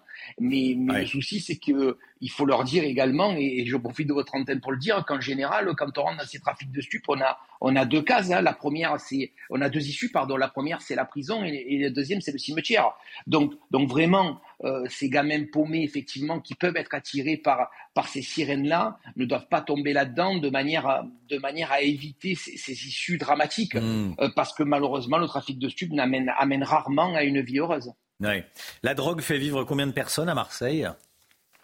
Plusieurs, euh, plusieurs milliers, ça c'est une certitude, vu les, vu les, les sommes astronomiques des, des, réseaux de stupéfiants. Je vous l'ai dit tout à l'heure, ces groupes-là avaient entre 40 et 60 000 euros. Il y, a, il y a des trafics de stupes qui sont moins importants, mais ça peut démarrer à entre 3 et 5 000 euros et ça peut aller jusqu'à 80 000 euros sur le point de vente. Et je vous parle au, par jour. Hein. Et, et, bien évidemment, vous n'avez pas de taxes dessus, vous payez pas d'impôts, vous n'avez pas de charge sociale quand vous, vous, vous embauchez des gamins comme ça. Donc en fait, c'est tout bénéfice. Merci beaucoup Rudy Mana. Merci, d'avoir été en direct avec nous sur le, dans, dans la matinale pour nous, nous éclairer sur, sur ce point. Merci à vous, bonne journée. Restez bien sur CNews. Dans un instant, on va parler de l'augmentation du prix du gaz. L'augmentation du prix de l'électricité, euh, un peu moins de, 10%. C'était au 1er février. On est le, on est le 5, donc voilà. Euh, le gaz, c'est pour cet été. Oui, et là, des taxes, il y en a, là, en revanche. Et là, des taxes, il y en a. Hein. c'est taxé, oui, effectivement, contrairement à la drogue dont on parlait à l'instant. L'argent de la drogue. Bon, allez, euh, c'est l'écho dans un instant. À tout de suite. 7h22, l'économie, on va parler de l'augmentation du prix du gaz. Votre programme avec Domexpo. 4 villages en Ile-de-France, 50 maisons à visiter pour découvrir la vôtre. Plus d'infos sur domexpo.fr. Retrouvez votre programme avec Gum, numéro 1 du brossage entre les dents. Lomique Guillot avec nous.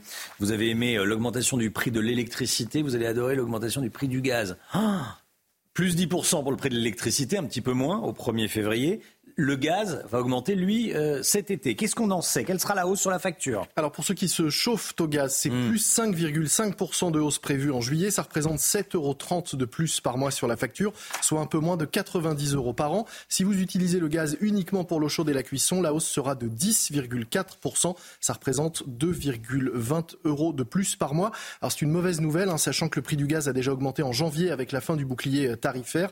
Comme pour l'électricité, le relèvement du niveau de taxe avait fait grimper les factures de pratiquement 20 euros par mois pour les particuliers. Au total, le prix du gaz a augmenté de 70% en trois ans, plus de 70% en ans. Plus 70% en trois ans. Comment ça s'explique, cette future hausse du prix du gaz? Alors selon euh, GRDF, qui est le gestionnaire du réseau de, de, gaz en France, et la CRE, la Commission de régulation de l'énergie, c'est parce qu'on consomme de moins en moins de gaz. En effet, il y a des coûts fixes pour l'entretien du réseau. Plus il y a d'utilisateurs, plus on consomme de gaz, plus la part des coûts fixes est diluée dans la facture de la totalité des consommateurs, mais moins on consomme, et plus le coût de l'entretien du réseau pèse lourd pèse lourd sur la facture. C'est ce qui se passe depuis un an. La consommation en France a reculé de 22%. Ça, c'est euh, les efforts faits par les Français et les consommateurs pour moins euh, consommer et pour euh, faire des efforts de sobriété énergétique. Et puis, il y a aussi le coût des travaux nécessaires pour l'injection du biométhane dans le réseau. Le biométhane, vous savez, c'est ce gaz produit à partir des déchets agricoles sous les grosses bulles vertes, là, les bâches vertes en plastique qu'on voit au, au, bord des routes. Il faut désormais améliorer et faire des travaux sur le réseau pour pouvoir injecter ce gaz. Moralité, on fait des efforts pour moins consommer, moins polluer et on paye plus cher. Bon, pourtant le prix du gaz, lui, baisse. Oui, en effet, c'est ça qui est le plus dingue. Hein. Ah le prix du gaz sur les marchés de gros est en recul de 4%, mais il nous coûte de plus en plus cher en raison donc du, relève, du relèvement du niveau des taxes et de ce coût d'entretien du réseau. Et ce, alors que dans le même temps, le prix du gaz est plutôt en baisse partout ailleurs autour de chez nous. On paye notre gaz désormais plus cher qu'en Allemagne, qu'en Belgique ou qu'au Royaume-Uni. Et pas qu'un peu, hein, selon le comparateur Elowatt, la différence peut atteindre 27%. C'était votre programme avec Gum, numéro 1 du brossage entre les dents. C'était votre programme avec Domexpo. 4 villages en Ile-de-France, 50 maisons à visiter pour découvrir la vôtre. Plus d'infos sur domexpo.fr. 7h25, le temps, et on commence avec la météo des neiges, comme tous les jours. Retrouvez la météo des neiges avec proprioprems.fr pour trouver votre logement neuf avant même sa mise en vente sur le marché. proprioprems.fr Bienvenue dans votre météo des neiges avec des températures toujours relativement douces pour la saison. 5 degrés en haut des pistes à Cotteret, moins 1 à la plagne Montalbert où le risque d'avalanche est marqué avec un indice 3. Il fera 5 degrés aujourd'hui à Val Thorens, où il est tombé un peu de neige fraîche vendredi. Le risque d'avalanche est faible à Arèche-Beaufort. En revanche, il est élevé à La Plagne avec un indice 3.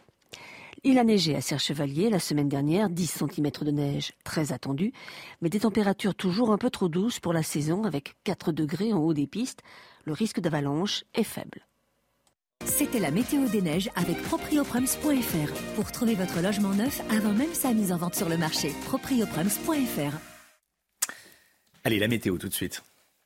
La météo avec Plombier.com, plombier.com. Un problème de chauffage Plombier.com. une marque de groupe Verlaine. Température record hier dans le sud, Alexandra. Oui, en effet, température presque estivale à Perpignan avec localement 25 degrés 6 relevés hier après-midi à Perpignan dans les Pyrénées-Orientales. Température donc printanière, voire même peut-être estivale autour du golfe du Lion, notamment euh, sur le Roussillon, avec ces températures qui vont d'ailleurs se maintenir à un niveau particulièrement élevé aujourd'hui, principalement donc euh, sur les mêmes régions, notamment sur le sud du pays. Alors au programme ce matin, un temps nuageux dans l'après-midi, quasiment pas de changement, même si les brouillards vont quand même se dissiper. Ça devrait rester assez nuageux entre le bassin parisien et le nord-est. Toujours des nuages aussi entre le sud-ouest et les régions de l'est, avec localement le maintien de quelques bandes brouillards. Ce sera d'ailleurs le cas le long de la Garonne. Et puis le temps restera assez laiteux, assez nuageux entre la côte d'Azur et la façade orientale de la Corse. Plein soleil en revanche au pied des Pyrénées sur le massif central ou encore en allant euh, du côté des Alpes où là le beau temps sera au rendez-vous. Les températures extrême douceur ce matin avec localement plus de 15 degrés pour le Cap Béar, 10 degrés à Paris ou encore 8 degrés euh, pour le Pays Basque. C'est un petit peu plus froid euh, du côté du Puy avec en moyenne moins 2 degrés. Puis dans l'après-midi, les températures vont s'envoler, températures qui n'ont rien d'un mois de février, températures plutôt dignes d'un mois d'avril avec en moyenne 12 à Paris, 12 degrés également à La Rochelle ou encore à Nantes. Vous aurez 10 degrés entre Besançon et Nancy et puis localement jusqu'à euh, 15 degrés à Limoges. Et puis la maximale, ce sera pour Perpignan avec 24 degrés prévus cet après-midi, températures qui vont d'ailleurs se maintenir à un niveau très élevé euh, tout au long de la semaine, avec néanmoins un temps un peu plus perturbé euh, mercredi. Mardi, attention, coup de vent sur le nord, idem mercredi. Et puis à partir de jeudi, vendredi, le temps va commencer à changer. On en reparlera. C'était la météo avec Plombier.com, plombier.com. Une fuite d'eau Plombier.com. plombier.com, une marque de groupe Verlaine. CNews, il est bientôt 7h30. Merci d'être avec nous et d'avoir choisi CNews pour démarrer cette journée et cette semaine avec nous. À la une, écoutez bien. À Lille, sept clandestins retenus dans un centre de rétention administrative ont été relâchés par la justice. Pourquoi? Parce qu'ils ne pouvaient pas téléphoner. Qu'est-ce que ça dit? On va en parler avec vous, Paul Sugy, 7h50, édito politique. A tout de suite, Paul. Le Malien de 32 ans qui a grièvement agressé un sexagénaire samedi matin à la gare de Lyon est toujours en garde à vue ce matin. Il souffre de troubles psychiatriques. Que faire de ce type d'individu? On verra ça avec vous. Georges Fenech.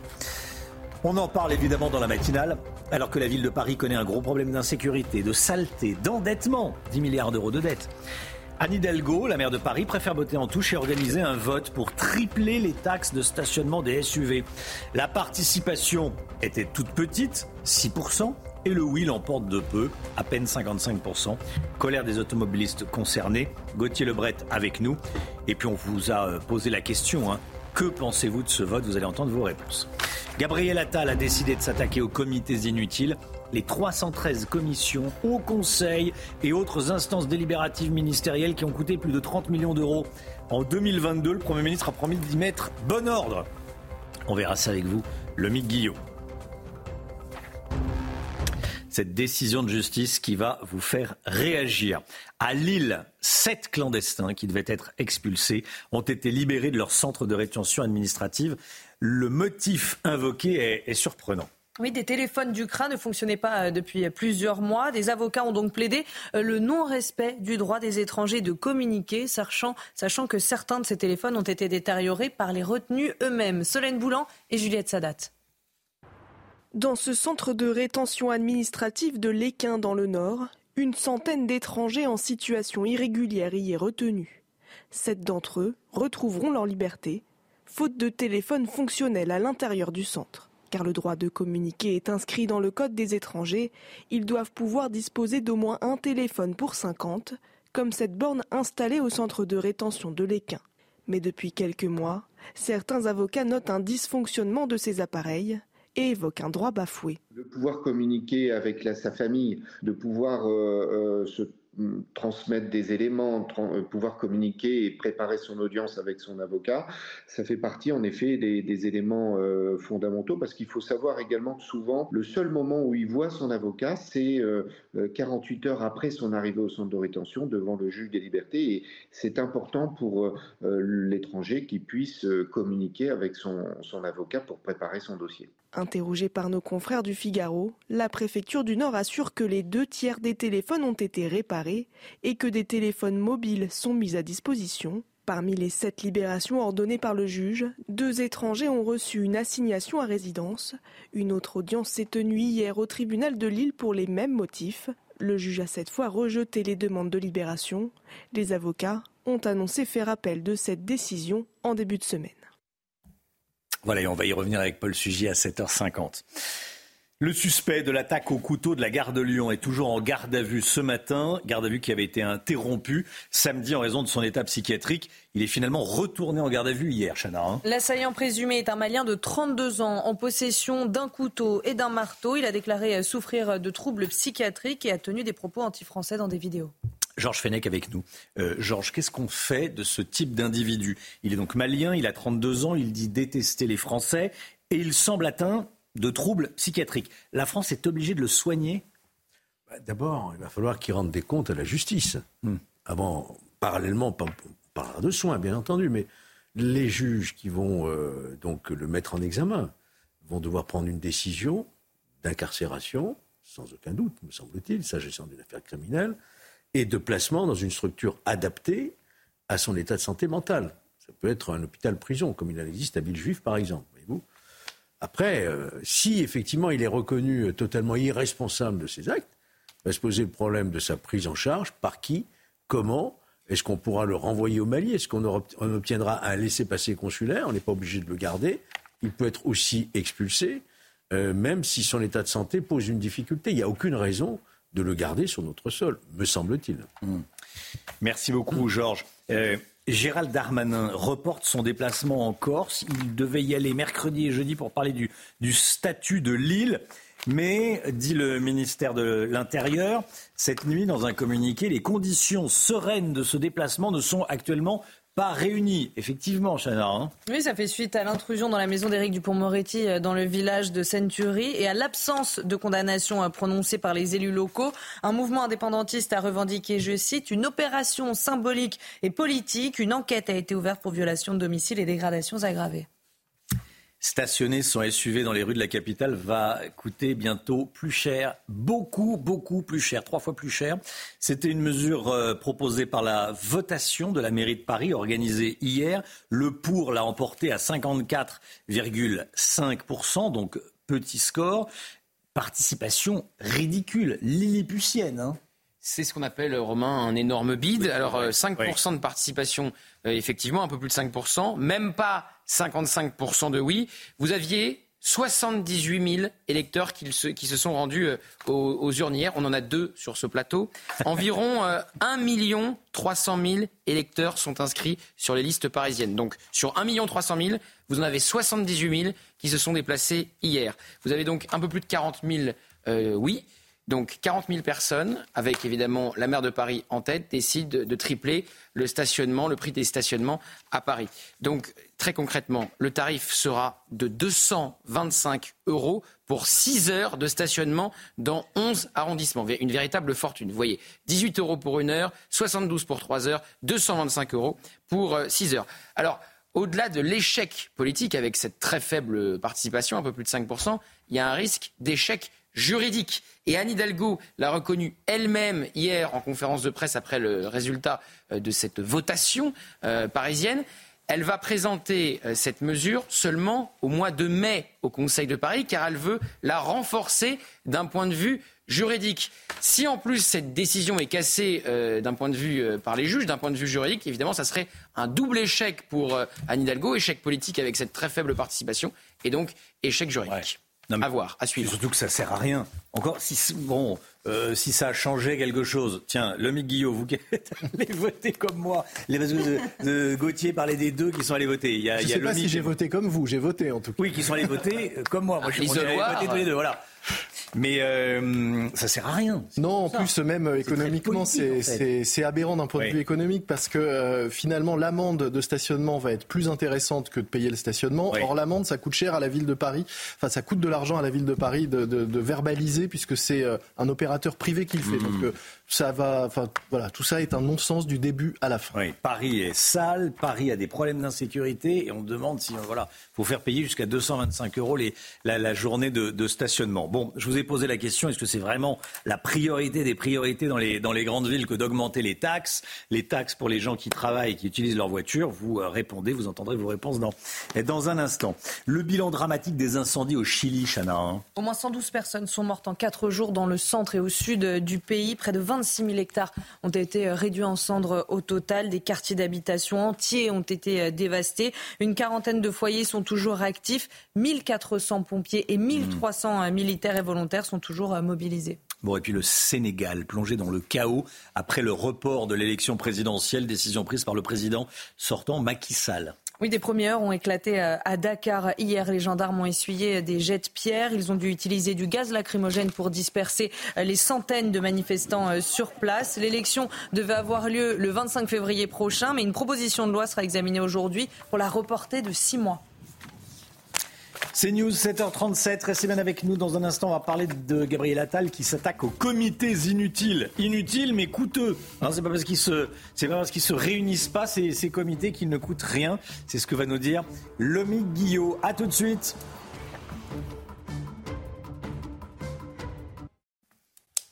C'est News, il est 7h41. Merci d'être avec nous. Euh, depuis le début de la matinale, je vous pose cette question.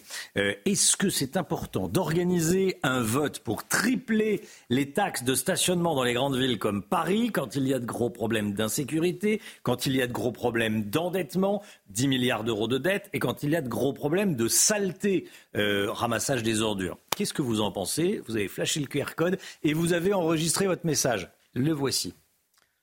Je suis pas de Paris, mais quand je vois ça, euh, j'ai pas envie d'aller visiter Paris. Déjà pour pas payer le stationnement qui coûte un bras, et pour la propreté, elle devrait s'y attaquer avant de s'attaquer au, stationnement des véhicules. Moi, je suis contre la taxe que Madame Hidalgo veut imposer aux SUV.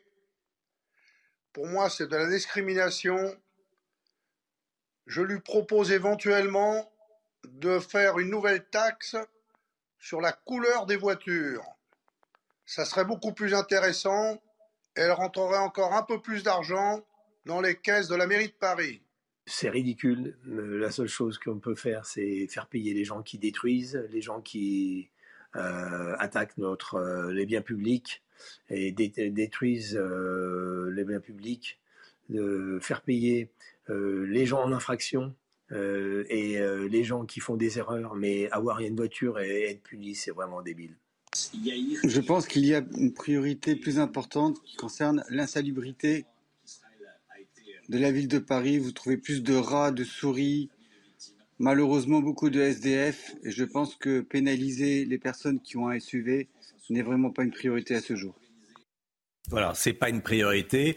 Euh, je crois que c'est Jean-Pierre dans l'Essonne, je me trompe peut-être, il disait pourquoi pas une taxe sur la, couleur des voitures tant qu'on y est? Ça sert strictement à rien. Tiens, qui veut réagir autour de la table? Paul il y, il y a une forme de populisme dans le geste d'Anne Hidalgo qui désigne en fait à la, vindicte populaire ou municipale une hmm. catégorie à part d'usagers. Alors on peut effectivement certainement critiquer le rôle que jouent les SUV dans tout le parc automobile en matière de rejet de euh, gaz carbonique, mais en tous les cas c'est vraiment... De gaz carbonique, si c'est électrique ou si c'est hybride rechargeable, ça rejette moins que déjà fait une petite qu'une voiture euh, qui est pas La mesure. Bah oui. Et surtout de dire ça va être de leur faute à eux si en particulier le trafic dans Paris euh, est en permanence embouteillé, si euh, la ville est parfois irrespirable, mm. bah, c'est un peu facile. Et puis c'est vrai que l'organisation de sa votation permet à peu de frais de donner l'illusion d'un vernis démocratique, alors qu'en réalité elle a imposé une idée qu'elle avait en tête depuis des années, qu'elle a toujours émise et que là cette fois-ci elle fait entériner par une espèce de simulacre de vote. Et les Parisiens n'en avaient rien à faire parce qu'ils ont fait autre chose.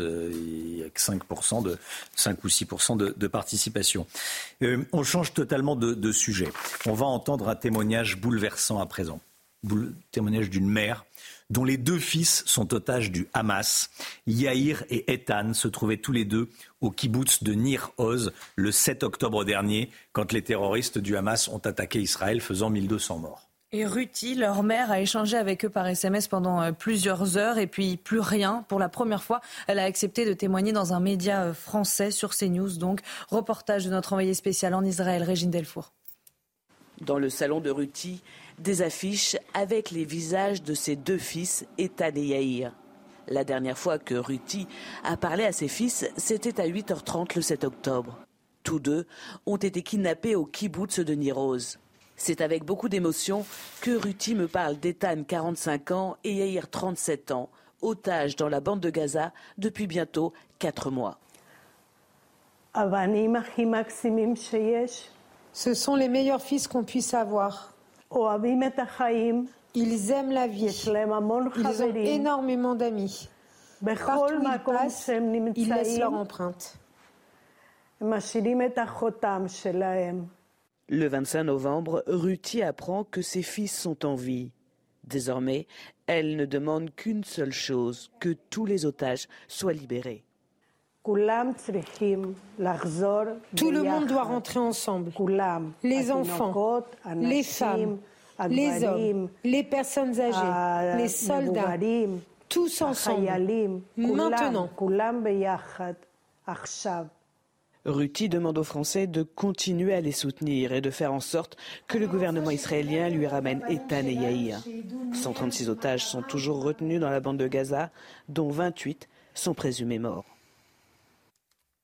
Voilà, et puis à 8h30, soyez là, on sera avec Eli Korchia, président du consistoire central israélite de France. Il a participé à la préparation de la cérémonie d'hommage aux 42 victimes françaises des attaques du, Hamas du, du 7 octobre. Et cette cérémonie aura lieu mercredi. Le point info et l'écho. Le suspect de l'attaque au couteau de la gare de Lyon est toujours en garde à vue ce matin. Elle avait été interrompue euh, samedi en raison de son état psychiatrique. Il y est finalement euh, retourné hier. On ne connaît toujours pas les motivations euh, de l'assaillant présumé, mais trois personnes ont été blessées pendant son attaque. Un pronostic vital est toujours engagé. La RATP appelle à la grève, une grève de 8 mois. Un préavis a été déposé, il démarre aujourd'hui à 19h et se termine le 9 septembre prochain. Cette période couvre donc les Jeux olympiques de cet été. Un désaccord avec la direction sur les négociations salariales serait en cause. Quatre villages en Ile-de-France, 50 maisons à visiter pour découvrir la vôtre. Plus d'infos sur domexpo.fr. Retrouvez votre programme avec Gum, numéro 1 du brossage entre les dents. Gabriel Attal a annoncé qu'il s'attaquait à la bureaucratie et aux comités inutiles. Il commence avec un certain nombre de, de comités qui ne servent à rien qu'il veut supprimer. Oui, Romain.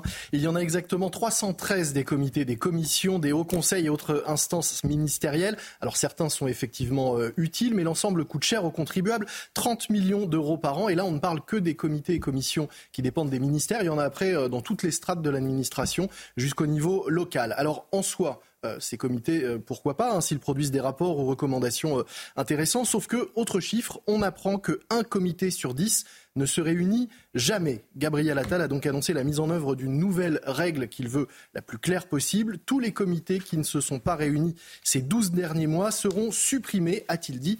De quoi faire un premier ménage. Alors il y a évidemment de, grandes disparités entre toutes ces, euh, toutes ces organisations, toutes ces commissions. Certains comités se réunissent une centaine de fois par an, c'est quasi un temps plein d'ailleurs pour leurs membres, quand d'autres ne se réunissent mmh. jamais. Le Figaro cite l'exemple de l'Observatoire des espaces naturels, agricoles et forestiers qui ne s'est pas réuni une seule fois entre 2020 et 2022, de quoi largement s'interroger sur la nécessité d'un tel bidule. C'est pas la première fois qu'un politique veut, s'attaquer à, ces comités inutiles. Hein. Oui, en effet, en 2019, Édouard Philippe avait déjà annoncé une initiative de ce type. À l'époque, on recensait 387 comités. On en a donc déjà supprimé 20% en 5 ans. Ce n'est pas nul, mais ce n'est pas suffisant. D'autant que dans le même temps, ces comités coûtent de plus en plus cher. Le budget est passé de 25 millions en 2020 à 30 millions, on le disait, en 2022. Qu'est-ce qui coûte si cher dans ces, dans ces comités? Alors parfois ça peut être la rémunération euh, d'un membre hein, ou des membres du, du comité. Euh, un peu plus de 15 000 euros par an, c'est le coût du président de la commission sur la copie privée, commission qui ne s'est pas réunie une seule fois en 2022. Mais sinon c'est en général l'organisation des réunions qui coûte cher. L'augmentation des dépenses au fil des ans viendrait du fait, selon certains, que les réunions en 2020 avaient euh, lieu, Covid oblige, en visioconférence, donc à distance, et elles sont redevenues présentielles, donc ça nécessite un budget. Ça fait quand même cher la facture de café et de petits fours. Hein. Le Conseil national de la mer et des littoraux a dépensé 1,2 million d'euros pour quatre réunions, dont une avec 90 personnes et le ministre. Et puis alors attention, hein, ce n'est pas parce qu'un comité ne se réunit pas qu'il ne coûte rien. L'Observatoire national de la politique de la ville, qui ne s'est pas réuni une seule fois en 2022, a quand même coûté 52 000 euros de frais de fonctionnement pour produire quelques rapports. Un peu de ménage ne peut donc pas faire de mal, à condition évidemment de ne pas créer un nouveau comité pour suivre l'évolution de ces comités. Mais On en serait capable. Ouais, Mais à quoi ça sert ces, ces comités? Il y, a, il y, a, déjà il y a les députés, il y a les sénateurs qui travaillent, il y a le CSE. Euh, ah, par exemple, le CESE, pardon, le, le, oui, oui, le il y a un CESE. comité interministériel, j'ai vu, qui se charge de valider euh, l'équivalence de diplômes entre euh, différents pays, par exemple. Il y a un Ouais. comité qui suit euh, les nominations de fonctionnaires. Il y a un comité donc qui suit la politique de la ville. Il y a vraiment des comités pour tout, en fait. Mmh, Georges. Il y a des comités qui sont utiles. Certains donc qui se réunissent. Vous avez déjà fait partie d'un comité utile Ah, les comités Théodule, comme disait le général de Gaulle, on en fait tous partie à un moment ou à l'autre quand on est dans l'administration. Maintenant, euh, faire un, un coup de balai, mais il n'y a pas que les comités Théodule, il y a aussi toutes les autres autorités administratives dont on se demande si elles sont vraiment utiles. En tout cas, elles dépossèdent du pouvoir politique. Se pose la question de tous ces corps qu'on a créés, qui aujourd'hui occupent l'espace, administratif, au détriment, du, au détriment finalement de la simplification et euh, du bien-être, je dirais tout simplement. Voilà, et régulièrement, il y a des premiers ministres qui disent allez, coup de balai sur ce qui sert à rien. Merci, euh, merci Lomic. C'était votre programme avec Gum, numéro 1 du brossage entre les dents. C'était votre programme avec Domexpo. 4 villages en Ile-de-France, 50 maisons à visiter pour découvrir la vôtre. Plus d'infos sur domexpo.fr. Immigration quand la justice rend l'État impuissant. On va revenir avec Paul Sugy sur ce qui s'est passé à Lille. Sept étrangers en situation irrégulière qui, ont été euh, libérés, relâchés par, euh, par la justice. Pourquoi? Parce qu'ils ne pouvaient pas téléphoner dans le centre de rétention administrative dans lequel ils étaient retenus. Paul Sugy avec nous, analyse politique. À tout de suite. La politique avec vous, Paul Sugy. Paul, vous vouliez revenir ce matin sur la libération de sept clandestins à Lille. Ils ont été libérés du CRA, du centre de rétention administrative, parce que le juge a estimé qu'ils ne pouvaient plus téléphoner à leurs proches. Oui, c'est une histoire effectivement à dormir debout. Il faut se pincer pour y croire. Vos journalistes l'ont bien raconté tout à l'heure. C'est-à-dire que des centres euh, de rétention administrative, euh, il y en a plusieurs en France, mais effectivement, il y a un certain nombre de conditions qu'ils doivent respecter. Et normalement, il faut pouvoir offrir un accès au téléphone. Il faut no- no- normalement une cabine téléphonique pour 50 retenus. Problème, euh, au centre de rétention administrative de l'île-Lesquin, les combinés ont été arrachés à plusieurs reprises. C'est un problème qui dure depuis des mois, mais qui est lié à la malveillance et aux actes de vandalisme produits par les eux-mêmes. Et donc, l'accès au téléphone étant momentanément indisponible dans certaines zones de euh, ce centre, ce qui a été constaté par des avocats dépêchés par le bâtonnier du barreau de Lille euh, d'abord en, en décembre, puis ensuite par des associations humanitaires en janvier qui sont venues confirmer ça. Oui, les, les combinés de téléphone sont arrachés. Et bien donc, euh, la cour d'appel de Douai et puis euh, ensuite le juge des libertés euh, samedi à Lille, eh bien, ont décidé que c'était un motif suffisant pour relâcher toutes les personnes dont l'avocat faisait mention de cette, euh, ce vice de, de- de- de forme, si vous voulez. Donc leurs droits n'étaient pas respectés. Donc on a remis sept clandestins en liberté simplement parce que les combinés de téléphone avaient été arrachés. Ce que l'administration conteste en plus en disant on a réparé les téléphones et quand bien même il y a un moment où il y en avait qui étaient arrachés, eh bien on mettait des téléphones portables à disposition des personnes euh, malgré tout. Ça paraît fou. Comment se fait-il que la justice ait autant de pouvoir? Mais il y a un paradoxe qu'il faut bien regarder en face, Romain, c'est que quand vous regardez le droit de l'immigration en France depuis les années 80, euh, il y a un effet de yo-yo. Il y a des moments où on a fait des lois plus ou moins restrictives sur l'immigration euh, légale ou clandestine, des, fois des lois plus laxistes. Mais il y a une chose qui est constante, c'est que depuis 40 ans, en permanence, le droit a donné de plus en plus de droits aux étrangers en situation irrégulière en France. Ça, c'est constant, sous tous les gouvernements, quelle que soit leur étiquette politique. Euh, on a considéré de plus en plus ces étrangers, non pas comme des clandestins appelés à repartir parce qu'ils séjournent illégalement, mais comme des individus susceptibles de faire prévaloir leurs droits individuels et universels. Euh, le pouvoir d'expulser qui est accordé à l'administration est de plus en plus, euh, de plus en plus faible. Et puis l'exécutif s'est vu prescrire un certain nombre d'interdictions. On ne peut pas expulser, par exemple, euh, des mineurs non accompagnés. Les voies de recours se sont multipliées. Donc là, c'est ce qui s'est passé devant le juge des libertés et des détentions. Les OQTF sont de plus en plus encadrés. Et la CIMAD, donc une association qui vient en aide aux personnes migrantes, dit qu'en 2019, 40% des personnes qui ont été placées dans les mmh. centres de rétention administrative ont été libérées euh, grâce à ces recours. C'est ça qui paralyse la lutte contre l'immigration clandestine? Bah oui, parce qu'il faut bien comprendre euh, que euh, plus euh, les étrangers en situation irrégulière bénéficient de droits individuels et plus l'action de l'administration est contrôlée par le juge. C'est à la justice de veiller au respect des droits, c'est normal dans, dans, un état de droit, mais du coup, cette affirmation tendancielle des droits des clandestins étrangle l'action de l'État en redonnant le pouvoir à la justice. On peut toujours critiquer telle ou telle décision individuelle d'un juge, mais en l'occurrence ici, les juges ont le pouvoir que le législateur leur a donné tout au long des dernières décennies. Toutes les majorités ont favorisé le pouvoir des juges au détriment de l'action administrative de lutte contre l'immigration illégale. Paul Sugy avec nous. Merci beaucoup, Paul. Commentaire euh, autour de la table, Georges Ce rappel est excellent. Je rajouterai juste un point c'est qu'il y a, je le disais tout à l'heure, un prisme idéologique chez certains juges. C'est-à-dire que euh, l'immigration est devenue un droit, pas simplement une faveur qu'un État accorde à l'étranger. Ils ont le droit de venir chez nous. Il y a ce prisme idéologique qui explique aussi beaucoup ce type de décision les magistrats qui estiment que les frontières, c'est le passé et que. Mais regardez ce qui s'est passé avec l'océan Viking, où tous les étrangers ont été remis en liberté par l'opération du Saint-Esprit, hmm. parce qu'il manquait une virgule sur un procès. Pas si le Saint-Esprit a grand-chose à voir là-dedans, mais, mais... en tout cas, euh, oui, on est juges pour traiter les dossiers dans un temps donné. Bien hmm. sûr, on n'aurait pas pu s'organiser un petit peu avant. Le bateau, on l'a vu arriver. Hein. Guillaume Pelletier, vice-président exécutif de Reconquête, sera l'invité de Sonia Mabrouk. Grande interview, 8h10 sur CNews et Europe 1. Tout de suite le temps.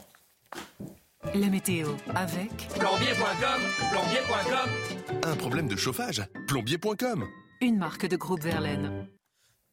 Un temps nuageux au nord, Alexandra. Oui, beaucoup de nuages ce matin sur les régions du nord, mais également euh, sur le sud-ouest, le massif central ou encore en remontant vers le nord du Lyonnais avec localement un temps très brumeux, visibilité réduite le long de la Garonne, autour du golfe du Lion ou encore en allant euh, vers les régions centrales, temps très nuageux également sur le nord. Dans l'après-midi, ça va petit à petit euh, se dissiper avec une alternance de nuages et d'éclaircies. On retrouvera du grand beau temps entre les Pyrénées et les Alpes. Côté température, c'est toujours aussi doux. On prend les mêmes et on recommence avec des températures presque printanière, 10 degrés ce matin à Paris ou encore 11 degrés à Perpignan. Et dans l'après-midi, les températures restent à peu près stationnaires par rapport à hier et toujours au-dessus des normales. 12 à Paris, 15 degrés attendus à Limoges, vous aurez 17 degrés à Marseille et localement jusqu'à 24 degrés sous le soleil de Perpignan. C'était la météo avec plombier.com, plombier.com. Une fuite d'eau, plombier.com. Plombier.com, une marque de groupe Verlaine. Il est 8 heures, bienvenue à tous. Vous regardez la matinale de CNews. À la une, le Malien de 32 ans qui a agressé au couteau trois personnes samedi à la gare de Lyon est toujours en garde à vue ce matin. Il est atteint de troubles psychiatriques. Les dernières informations avec Tanguy Hamon. A tout de suite, Tanguy. À Lille, sept clandestins retenus dans un centre de rétention administrative ont été relâchés par la justice. Pourquoi? Parce qu'ils ne pouvaient pas téléphoner. On vous raconte cette histoire ce matin. On en parle également dans la matinale, alors que la ville de Paris connaît un gros problème d'insécurité, de saleté et d'endettement. Anne Hidalgo préfère botter en touche et organiser un vote pour tripler les taxes de stationnement des SUV. La participation est toute petite, le oui l'emporte de peu. Et puis c'est le grand retour de Céline Dion sur la scène artistique. Et c'est euh, sur la scène des Grammy Awards que la chanteuse est venue remettre un prix à Taylor Swift. Un retour acclamé après des mois d'absence pour souci de santé. Le suspect de l'attaque au couteau de la gare de Lyon est toujours en garde à vue ce matin, Chana. Elle avait été interrompue, cette garde à vue, euh, samedi dernier en raison de son état psychiatrique. Il y est finalement retourné hier, donc. Déjà, je voudrais qu'on revienne avec vous, Tanguy Hamon, sur les faits. L'attaque a donc eu lieu samedi matin. Plusieurs Français courageux sont intervenus. Oui, c'est ça. Il était un peu avant 8 euh, heures. Euh, l'individu a tout d'abord mis le feu à son propre sac à dos. Puis il s'est attaqué à une jeune femme qui passait par là. Il était armé d'un couteau et d'un marteau. Cette jeune femme a, heureusement réussi à éviter les coups et elle a reçu l'aide d'un homme âgé de 66 ans qui est intervenu, on l'a dit, courageusement pour la secourir. Malheureusement, cet homme de 66 ans a été gravement blessé. Il a reçu un coup de couteau au ventre et deux coups de couteau euh, de marteau à la tête. Un autre jeune homme est intervenu pour tenter de désarmer le suspect. Il n'y est pas parvenu. Et c'est l'intervention d'un agent de sécurité de la gare qui a permis de mettre fin à l'attaque. Il faisait sa ronde et a entendu des cris. Il a expliqué euh, chez nos confrères du Parisien qu'il a sauté sur le suspect, ce qui l'a fait tomber. Ensuite, au sol, il lui a tordu le poignet pour lui faire lâcher son arme. Il l'a ensuite maîtrisé et l'a maintenu au sol en attendant les renforts.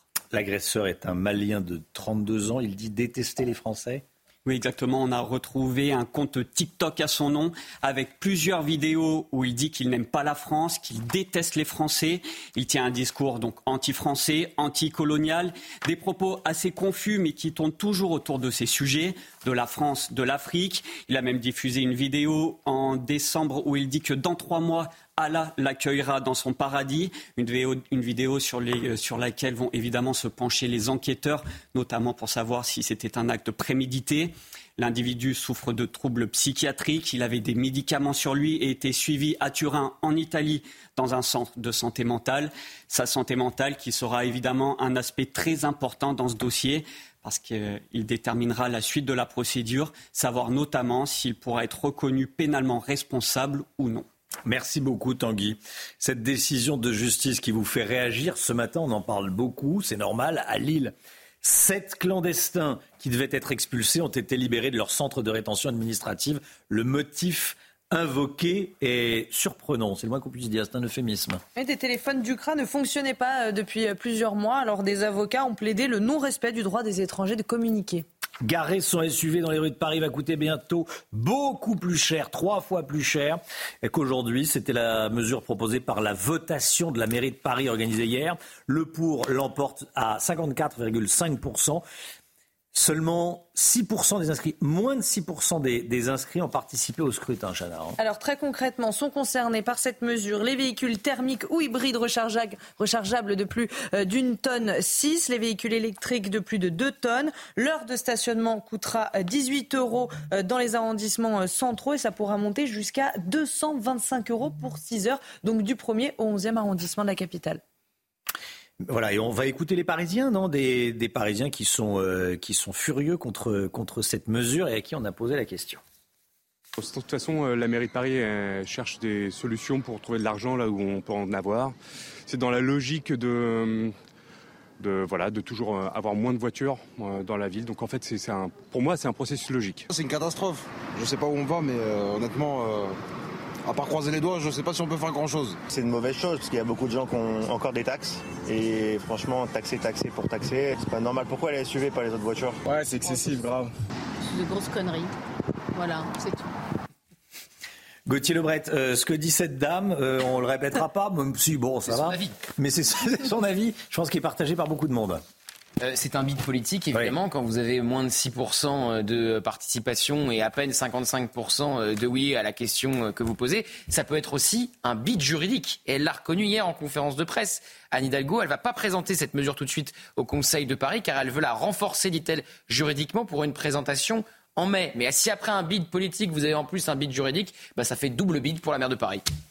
Bien résumé. Merci beaucoup, Gauthier Lebret. Tiens, cette image, la chanteuse Taylor Swift a remporté le Grammy Awards du meilleur album de l'année cette nuit. Et qui pour lui remettre le trophée? Eh bien, Céline Dion. Céline Dion en personne. Regardez, la star euh, se fait très rare à cause euh, de ses problèmes de santé. Mais hier, euh, cette nuit, donc, elle était bien présente et elle a dit être très heureuse d'être là. Et nous aussi. Et nous aussi, on est heureux de voir qu'elle a l'air en meilleure santé. Allez, 8h06. Dans un instant, Guillaume Pelletier, vice-président exécutif de Reconquête, invité de Sonia Mabrouk. C'est News, il est 8h12. Bienvenue, bienvenue à tous. Tout de suite, c'est la grande interview de Sonia Mabrouk qui reçoit ce matin Guillaume Pelletier, vice-président de Reconquête. Bienvenue et bonjour à vous, Guillaume Pelletier.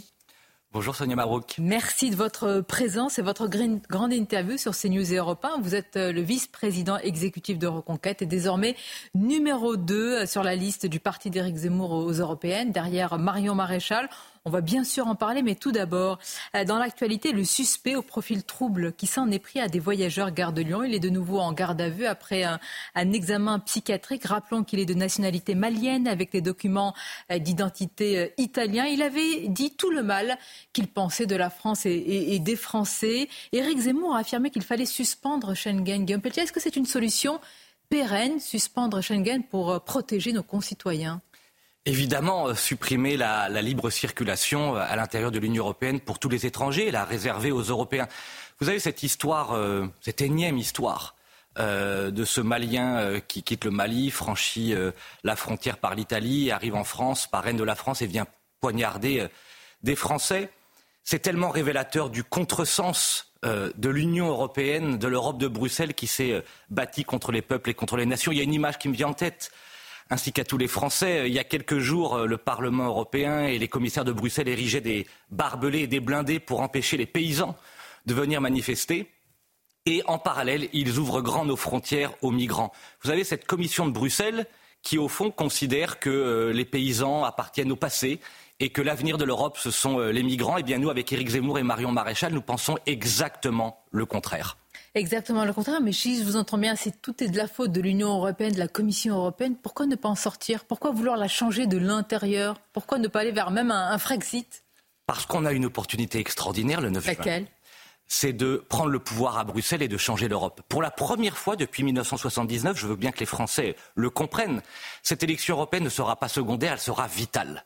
Il y a même une dépêche AFP du 24 janvier dernier qui le démontre à travers un rapport du Conseil européen des relations extérieures. Pour la première fois, la coalition des droites avec nos alliés, Giorgia Meloni, Viktor Orban, Santiago Abascal et Marion Maréchal, cette coalition peut obtenir la majorité absolue. 49% des sièges à l'heure où nous parlons. Il manque juste quelques députés français, ceux de Reconquête. Si nous parvenons à élire avec Marion des députés européens, alors je le dis aux Français, nous pourrons rétablir les frontières, mettre fin à l'immigration, mettre fin à cette commission de Bruxelles et renouer avec l'Europe des nations et des peuples. Mettre fin à l'immigration, dites-vous, est-ce que vous maintenez euh, la proposition ou la promesse qui paraît quand même totalement illusoire de immigration zéro? Mettre fin, dites-vous, à l'immigration Ah oui, à part quelques cas particuliers, comme le dit très bien Eric, par exemple, quelques combattants de la liberté. Nous, ce que nous voulons, c'est rétablir les frontières européennes, rétablir les frontières nationales, et en France, bien sûr, puisque l'Europe n'est pas responsable de tout, euh, supprimer le droit du sol, supprimer le recoupement familial. Oui, engager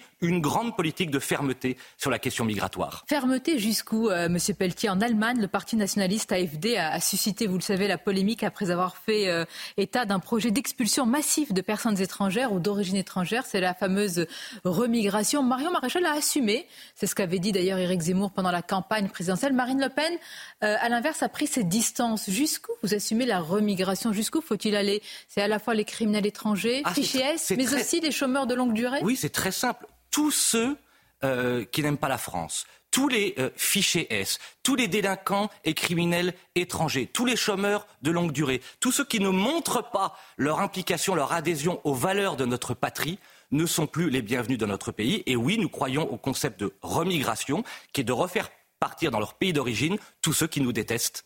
Chômeurs de longue durée, il y a des Français euh, qui sont eh chômeurs de longue durée et qui, qui ah, la oui, France et leur pays, je suppose. Mon premier métier, c'était professeur d'histoire-géographie et depuis euh, la Grèce antique, il y a une différence fondamentale entre les citoyens et les étrangers. Je préfère d'abord m'occuper de mon prochain plutôt que de mon lointain. Encore une question sur la gare de Lyon. Vous avez dit en début d'entretien, Guillaume Petit, il a tué des Français. Il a expressément visé des, Français. Euh, cet individu, c'est un francocide, pour reprendre ce que vous dites ah oui, euh, c'est souvent. typiquement du racisme anti-français, typiquement du, du, francocide. On le présente comme ayant des troubles psychiatriques. Alors, il en a tellement qu'il est capable de s'inscrire sur TikTok, de faire des vidéos et des déclarations qu'on voit, je crois, à l'antenne à l'instant, assez cohérentes. En tout cas, on voit très bien le message. Il est venu par haine de la France. Voilà le résultat de 40 années de politique laxiste au niveau européen et national sur la question de l'immigration. Et c'est ce qui fonde, vous savez, au fond, le combat d'Éric Zemmour. C'est la raison pour laquelle moi je l'ai rejoint euh, avec Marion Maréchal. Il est le seul homme politique français à mettre la question de l'immigration et de l'islamisation comme priorité absolue. Vous savez pourquoi je suis candidat, moi, ben, aux élections poser la européennes? Question. Oui, pourquoi? Vous êtes donc depuis hier, on l'a appris, un numéro 2 euh, sur la liste de Marion Maréchal. J'ai décidé de répondre favorablement à la proposition d'Éric et Marion, d'abord avec enthousiasme par amour de la France, mais aussi avec gravité en pensant à mes enfants. On assiste à un grand effondrement. Et moi, je ne veux pas que mes enfants voient la France disparaître. Je ne veux pas que mes fils soient contraints de baisser les yeux devant la racaille. Je ne veux pas que mes filles, un jour, soient contraintes de finir voilées. Je ne veux pas que les mosquées remplacent nos églises. Je ne veux pas que les paysans meurent et que les migrants les remplacent. Je ne veux pas que la République de la CMU, de l'AME, de la CAF, euh, des aides sociales, de l'assistanat finissent par l'emporter sur la France du travail et de l'effort. Et enfin, je ne veux pas, je ne veux plus, je ne supporte plus, comme tant de Français, que les médias de gauche, que les lobbies LGBT, que les juges rouges nous imposent leur euh, euh, propagande obsessionnelle. Il faut que les Français, le 9 juin, prennent un bulletin de vote. Marion Maréchal, j'en finis juste, juste parce que c'est très important, pour dire on a encore le droit en France au XXIe siècle d'aimer Noël, d'aimer notre roman national, d'être blanc, d'être chrétien, d'être juif, d'être hétérosexuel. Qui vous en empêche? Ah. Qui vous en empêche? On a l'impression que vous êtes aujourd'hui une victime. Mais il n'y en, a que pour les minorités. Vous êtes une victime aujourd'hui? Ah, la majorité silencieuse. L'homme blanc. L'homme blanc, chrétien, hétérosexuel, euh, juif, hétérosexuel, celui qui vient là. Moi, vous savez, je vis dans un petit village de Sologne je euh, roule au diesel et je me chauffe au fioul. J'aime les chasseurs, les pêcheurs, les agriculteurs. J'aime le bon vin, j'aime la bonne viande. On n'a plus le droit avec tous ceux qui nous gouvernent. Eh bien, il, est, temps de mettre fin à tout ça, de reprendre le flambeau politique électoral de Philippe Séguin, de Charles Pasqua et du euh, génial Philippe de Villiers, qui tous les vendredis d'ailleurs nous éclaire et nous donne le cap.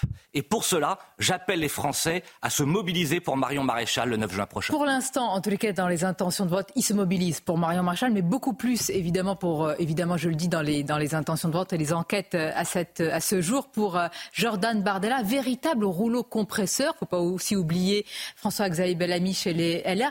Quelle est, Guillaume Petit, la différence, l'avantage concurrentiel de Marion Maréchal? Je vais vous le dire très précisément. D'abord, que chacun le comprenne bien, je n'ai pas d'ennemis à droite.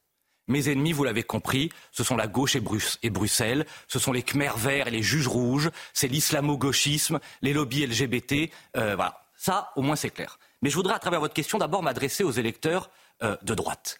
Si vous êtes, comme le Rassemblement national, convaincu que l'islam est compatible avec la République, si vous êtes euh, convaincu que la régularisation des clandestins n'est pas un problème, que l'assistanat et le RSA c'est pas euh, ennuyeux, alors votez pour le RN. Si vous pensez que Valérie Pécresse était une candidate géniale à l'élection présidentielle, euh, que c'est pas grave de voter pour les futurs ministres de Macron à chaque fois et de vous faire avoir avec Darmanin, Le Maire ou Dati. Si vous pensez que les LR, vous savez, ce nouveau parti du stationnement alterné, comme dans le temps, hein, les jours pairs avec Macron, les jours impairs dans l'opposition, ça n'est pas grave, votez pour LR. Mais si vous considérez que l'immigration et l'islamisation, c'est le problème numéro un, si vous voulez enfin que ça change et prendre le pouvoir à Bruxelles le 9 juin avec tous nos alliés européens, si vous voulez une droite sincère et authentique, alors il n'y a qu'un seul vote, c'est Marion Maréchal. Guillaume Pelletier, depuis des mois, vous appelez à l'union des droites. Oui. C'est en insultant euh, les LR, je en insultant en critiquant Je n'ai critiqué ni Jordan Bardella, ni François-Xavier Bellamy. Un jour, nous y aspirons, nous gouvernerons ensemble. Mais vous savez, François Mitterrand faisait une alliance entre le PS et le Parti communiste. Ça ne les empêchait pas de marquer leurs différences. Nous sommes complémentaires, nous sommes différents, mais nous ne sommes pas irréconciliables. J'ajoute concernant Marion Maréchal, elle dispose de trois atouts fondamentaux. Je vais vite. Le premier atout, c'est que elle est fière d'être française, elle est chrétienne, elle est sincère et courageuse. Ah D'ailleurs, comme j'en ai rarement croisé dans ma vie Mais politique. C'est-à-dire que les autres ne sont pas fiers d'être français? Ah, je, euh, avec autant de sincérité et de force, enfin, je ne, je ne le crois pas. les cœurs et les reins des autres pour savoir qui ah, est le plus fier d'être français Je trouve que quand on préfère son ambition ou sa carrière à ses convictions, hmm.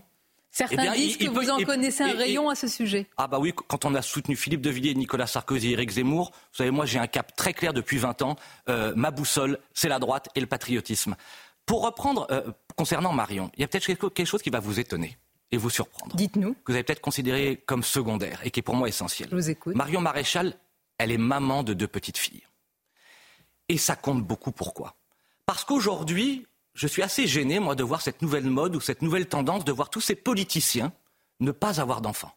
Emmanuel Macron n'a pas d'enfants, Gabriel Attal n'a pas d'enfants, nos têtes de liste aux européennes messieurs Bellamy et Bardella n'ont pas d'enfants. Alors, Monsieur Pelletier, attendez, je le dis avec, je le dis avec beaucoup de délicatesse et sans aucun jugement.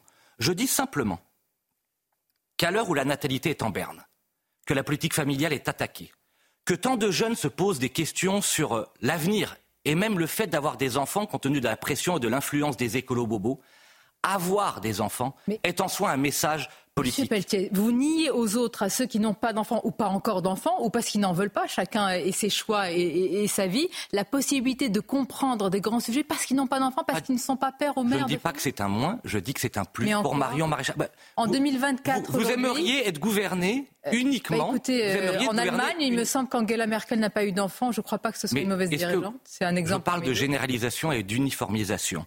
Moi, je préfère euh, qu'il y ait des hommes et des femmes qui nous gouvernent. Et je préfère qu'il y ait aussi quelques papas ou quelques mamans. Pourquoi c'est différent? Vous prenez un modèle de famille, en fait? Pourquoi c'est différent? Je pense qu'avoir des enfants, c'est d'abord la garantie de sérieux, de concret euh, par rapport au présent et par rapport à l'avenir. C'est la certitude que la valeur de transmission va l'emporter sur la valeur de l'ambition. C'est la garantie, au fond, avec Marion Maréchal, et Éric Zemmour qu'on pensera davantage à la prochaine génération qu'à la future élection. Vous avez ne, ne, pas comprendre pourquoi ceux qui ont forcément des enfants auraient le monopole de la compréhension de la je transmission pas dit, et les autres. Je n'ai pas dit le monopole. Vous savez, on peut d'une compréhension du monde. Pas du tout. Je l'ai dit avec beaucoup de délicatesse et sans aucun jugement. Je dis simplement qu'on peut se former, apprendre dans les livres, dans les amitiés sur le terrain, l'agriculture, l'économie, la société, l'expérience d'être parent les questions de logement, euh, de garde d'enfants, tout ça, ça compte. Et ces hommes politiques devenus un peu robots et tellement déconnectés, ça doit aussi s'expliquer par le fait que l'angoisse du quotidien avec des enfants, et la perspective de l'avenir, eh bien, c'est un sujet crucial. Le deuxième atout, il est d'importance. Aux arguments politiques. Oui, le deuxième. Oui, mais c'est un argument politique. Avoir des enfants est un argument politique. Ah, c'est un message politique aujourd'hui. Bien. En tous les cas, vous allez apparemment le mettre en avant, si j'ai bien compris. Ah, moi, en tout cas, c'est l'une des raisons. Mais vous ne réduisez pas euh, Madame Marion Maréchal à une mère pas du tout. J'ai commencé à dire qu'elle était fière d'être française, sincère, courageuse et, et honnête. Le deuxième atout de Marion Maréchal, c'est Éric Zemmour. Moi, je ne veux pas qu'on oublie que ce Français juif berbère venu d'Algérie a tout quitté pour devenir un grand Français par la culture, la vision et le courage. Alors que tous les partis politiques se taisaient qui d'autre que lui pour nous parler d'immigration et d'islamisation, pour défendre Thomas et Lola, pour défendre nos policiers et nos gendarmes au moment de l'affaire Naël, pour dénoncer le voile euh, islamique et le racisme anti-blanc? C'est aussi le message des élections européennes. Venez donner de la force à Eric et Marion pour continuer à parler de ces sujets-là. Certains affirment que plus vous poussez un peu loin certains sujets, plus en fait vous faites de la place et une place centrale à, Marine Le Pen. Plus vous, entre guillemets, vous radicalisez, plus elle se centralise, elle devient. Est-ce que vous en faites aujourd'hui Est-ce qu'elle est de fait une force centrale et vous ne seriez à reconquête qu'une force d'appoint Vous savez, il faut être très modeste dans la vie politique. Je me souviens de Jean-Luc. Ah, je crois, oui. J'essaye, en tout cas, vous savez, j'ai. Je me suis présenté une douzaine de fois aux élections. J'ai gagné les six dernières, mais j'ai perdu les six premières. Et tout ça, ça rend très modeste parce qu'on apprend beaucoup plus des, défaites que des victoires euh, dans la vie. Ce que je veux juste, c'est sauver mon pays. Mais en quoi vous êtes indispensable aujourd'hui dans le paysage politique parce que, et à l'union des droits Parce que personne ne gagnera jamais seul. Il faut que tout le monde le comprenne. Le RN ne gagnera jamais seul. Euh, on a besoin d'alliés. On a besoin d'une coalition. Regardez ce qu'a fait Giorgia Meloni euh, en Italie. C'était un petit mouvement. Et ce petit mouvement est devenu le mouvement central de l'Italie. Et aujourd'hui, elle gouverne avec une coalition euh, des droites. C'est ça le message. Mais Marine Le, Pen est de droite Le seul. Ça, bah, vous, dites l'union des droites. Non, mais je vous, pose la question. Bah, vous voulez gouverner avec elle. Est-ce qu'économiquement, elle est de droite? Ah, je pense qu'il faudra, dans ce programme commun de coalition, je crois qu'on a des points communs sur euh, l'immigration, mais que sur l'économie, D'où l'importance que les électeurs nous donnent de la puissance et de la force. S'ils veulent une économie de la liberté contre l'assistanat, il vaut mieux voter Reconquête que pour le Rassemblement national. Mais c'est à elle, vous savez, moi, je suis bah, pas là. J'ai assez peu de temps de parole, donc non, mais vous, vous, lui poserez, vous lui poserez la question. Euh, J'ai toujours dit que le programme économique du euh, Rassemblement national me semblait trop socialiste. Quant à l'Assemblée nationale, il y a quelques semaines, il vote contre les contreparties au RSA. C'est quelque chose qui concrètement me choque. Maintenant, nous ne sommes pas irréconciliables. Nous voulons un jour gouverner ensemble, mais je le dis aux Français, si vous voulez qu'on gagne et qu'on réussisse, donnez de la force au seul parti qui veut cette union des droites et qui a compris qu'il ne gagnerait pas seul, c'est Reconquête et c'est Marion Maréchal. En tout cas, vous êtes irréconciliable, c'est sûr, avec l'autre partie du spectre politique. Je voudrais en finir par cela, la France insoumise. Euh, il y a cet hommage qui se prépare, Guillaume Pelletier, euh, à la mémoire des victimes du Hamas, jeudi 7 février. Euh, des familles françaises ne veulent pas que la France insoumise et que ses représentants y soient. Est-ce que vous le comprenez? Et comment faire? Est-ce qu'il faut interdire leur présence? Ah, je ne pense pas qu'on puisse interdire à des parlementaires, c'est juste une question de décence. Vous savez, LFI, c'est devenu la chevalerie du déshonneur.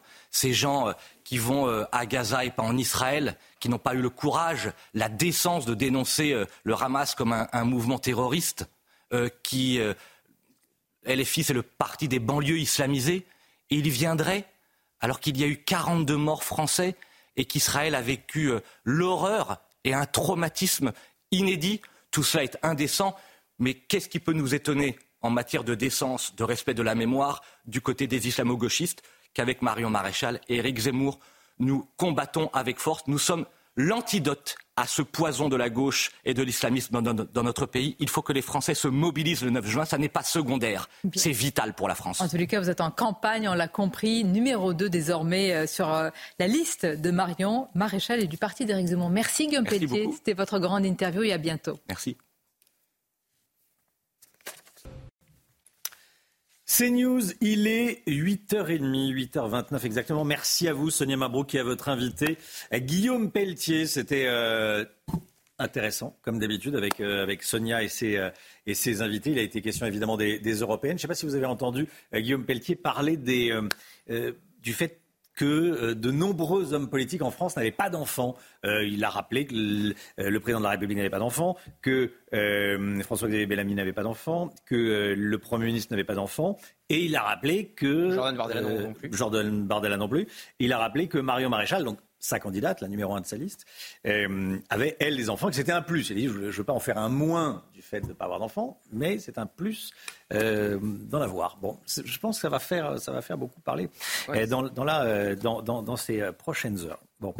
8h30 à la une ce matin, des dealers de Marseille recrutent sur les réseaux sociaux, promettant des salaires, promettant des logements aux candidats. Ils ne se cachent même plus. On en parle évidemment dans la matinale. Le Malien de 32 ans qui a grièvement agressé un sexagénaire samedi matin à la gare de Lyon est toujours en garde à vue ce matin. Il souffre de troubles psychiatriques. Que faire de ce type d'individu? Georges Fenech avec nous. À tout de suite, Georges. LFI se rendra bien à l'hommage rendu aux victimes du 7 octobre, victimes des terroristes du Hamas qui ont attaqué Israël. Ils se rendront à cette euh, cérémonie d'hommage malgré la demande de plusieurs familles de victimes qui ne veut pas les voir à cet hommage. Eli Korchia est avec nous. Bonjour Eli Korchia. Vous êtes président du consistoire central israélite de France. Merci d'être là. Et puis on en parle ce matin dans la matinale, alors que la ville de Paris connaît un gros problème d'insécurité, de saleté, d'endettement, accessoirement. Anne Hidalgo préfère organiser, elle, un vote pour tripler les taxes de stationnement des SUV. La participation était toute petite, moins de 6%. Le oui l'emporte de très peu colère des automobilistes concernés. Est-ce que c'est vraiment la priorité?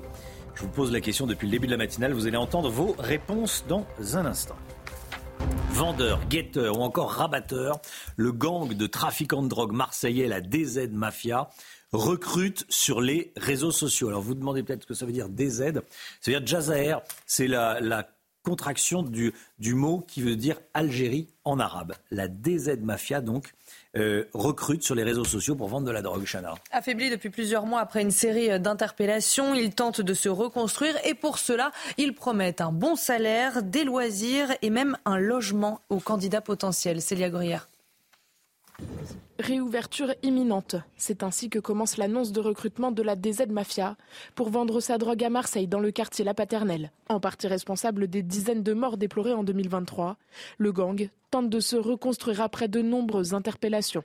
Alors, les candidats sont choisis stratégiquement. Le recrutement se fait, comme on le sait, chez des personnes vulnérables, des jeunes, très très jeunes, mais pas que. Euh, de plus en plus, on constate qu'ils vont chercher de la main-d'œuvre, j'emploie ce terme, euh, chez les étrangers en situation irrégulière. Hein, euh, ils ont besoin d'argent, ils sont aussi très vulnérables.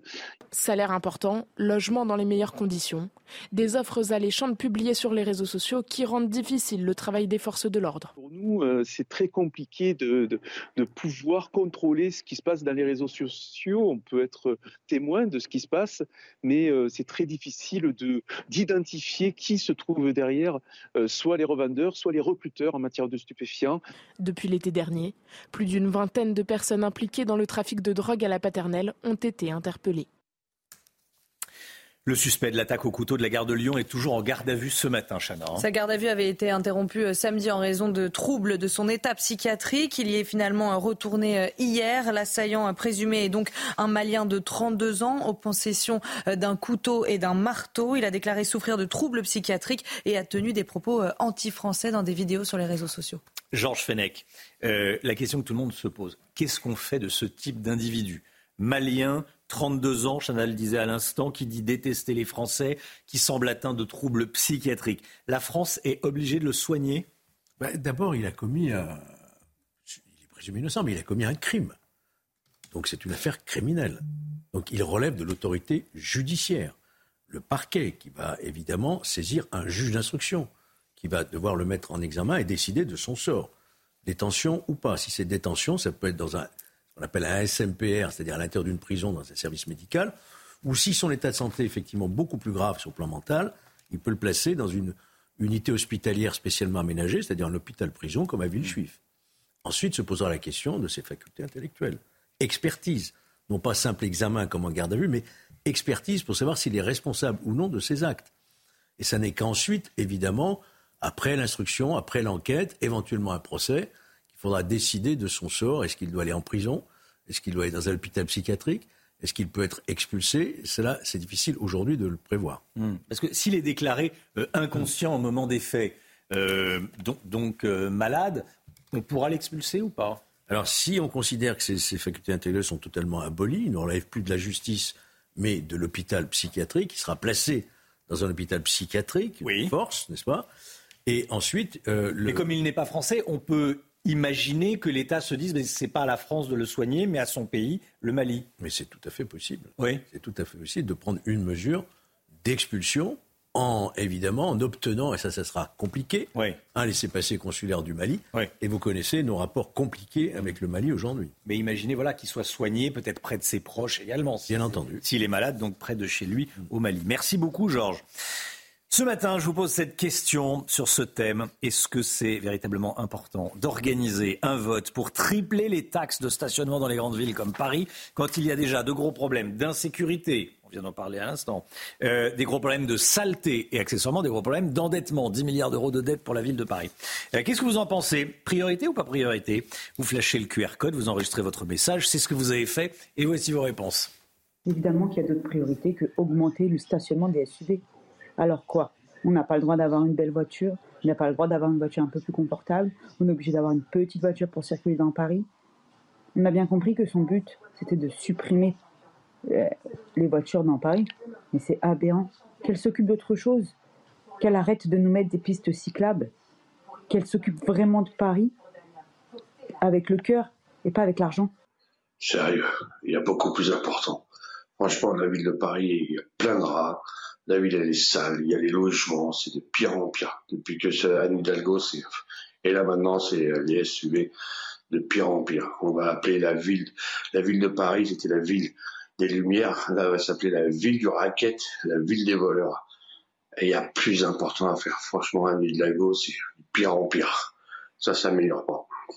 Je vais plus sur Paris parce que euh, on peut pas stationner, euh, il y a ces, bouchons, euh, les transports se, laissent à désirer, la sécurité. Il faut mieux s'occuper de ça que de s'occuper de taxer les SUV. Et par rapport déjà aussi à son voyage soi-disant à Tahiti pour les JO, voilà quoi. Donc faut qu'elle arrête quoi. Comment vont-ils faire pour le défilé du 14 juillet? Ça va être terrible parce que ce sont des chars qui pèsent plusieurs tonnes qui vont défiler sur Paris et comment vont faire les ministres. Les ministres, ça va être très très compliqué. Ils n'ont plus le moyen de rouler en gros véhicule sécurisé. Alors c'est vrai que le monsieur pose la question des, des bon, les voitures ministérielles, effectivement, elles se garent pas, elles payent, ne payent pas leurs leur taxes. Bon, il y avait un monsieur qui disait qu'il était remonté, ville du c'est plus la ville lumière, Paris, c'est la ville du racket, la ville des, euh, la ville des voleurs. Bon, euh, voilà, donc vous donnez votre avis.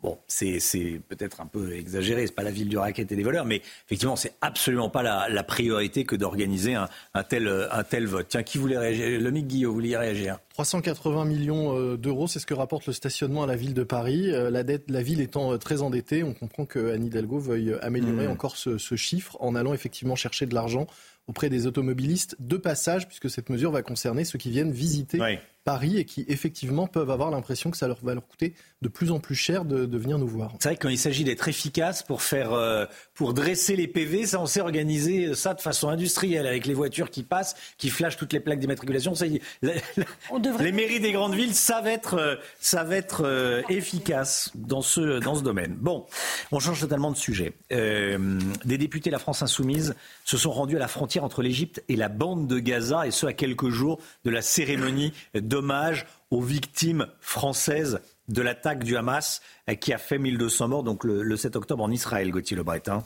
Oui, ils ont rencontré euh, des employés euh, de euh, l'UNRWA. Alors certains notent un deux poids deux mesures parce qu'il n'y a aucun député LFI qui s'est rendu en Israël depuis le 7 octobre. Et l'UNRWA est au cœur d'une polémique très importante. La France a stoppé ses subventions à l'UNRWA. L'UNRWA s'est rattaché à l'ONU et ça gère les réfugiés palestiniens. Sauf qu'Israël accuse des salariés de l'UNRWA d'avoir participé au massacre du euh, 7 octobre. Et à cela s'ajoute leur participation confirmée à l'hommage mercredi 7 février, ce mercredi, aux Invalides, aux 42 Français assassinés par le Hamas. Je rappelle que pour la France insoumise, le Hamas n'est pas un groupe terroriste. Et pour Jean-Luc Mélenchon, il a dit ça il y a dix jours. Ce qui s'est passé le 7 octobre n'est pas un pogrom, car je cite, le Hamas s'en est pris à des Israéliens et non à des Juifs. Et malgré ces déclarations, malgré la demande des familles qui a écrit une lettre à Emmanuel Macron pour que les députés LFI n'y participent pas, eh bien, ils seront bien là avec une délégation menée par Mathilde Panot. Merci Gauthier. Elie Korchia, bonjour Elie Korchia. Merci d'être avec nous, président du consistoire central israélite de France. Donc des députés et des sénateurs France Insoumise euh, qui se sont rendus hier à Rafah au poste frontière, euh, mais qui ne sont pas allés en Israël où l'attaque a eu lieu. Déjà, je voulais vous entendre sur ce point, avant de parler de la cérémonie. Mais déjà, ce qui est un petit peu euh, étonnant, ils peuvent aller où ils veulent, c'est leur droit, il faut une visite à Rafah, c'est leur droit le plus absolu et on n'a pas, on n'a pas à le contester.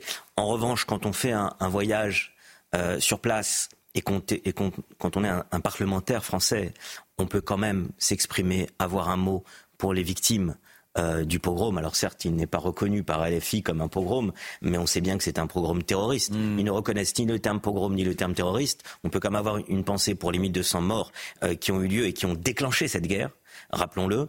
Et puis deuxièmement, pas un mot, pas une déclaration sur les otages, dont des otages des ressortissants français qui sont toujours euh, aux, mains, du Hamas. Là encore, ce qui est plus choquant que le fait qu'ils aillent euh, à Rafah ou qu'ils fassent ce voyage, c'est cette absence complète d'intégration dans leur logiciel du terrorisme qui a tué le 7 octobre et du terrorisme qui continue à avoir en son sein les mouvements terroristes qui gardent en leur sein aujourd'hui encore 136 otages, dont trois Français.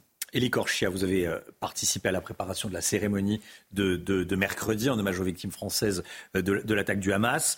Euh, plusieurs familles, quatre familles, cinq familles, cinq familles ont dit qu'elles ne voulaient pas voir les députés de la France insoumise. Emmanuel Bompard a dit hier, bah, on, on ira quand même malgré cela. Qu'est-ce que vous dites aux députés de la France insoumise?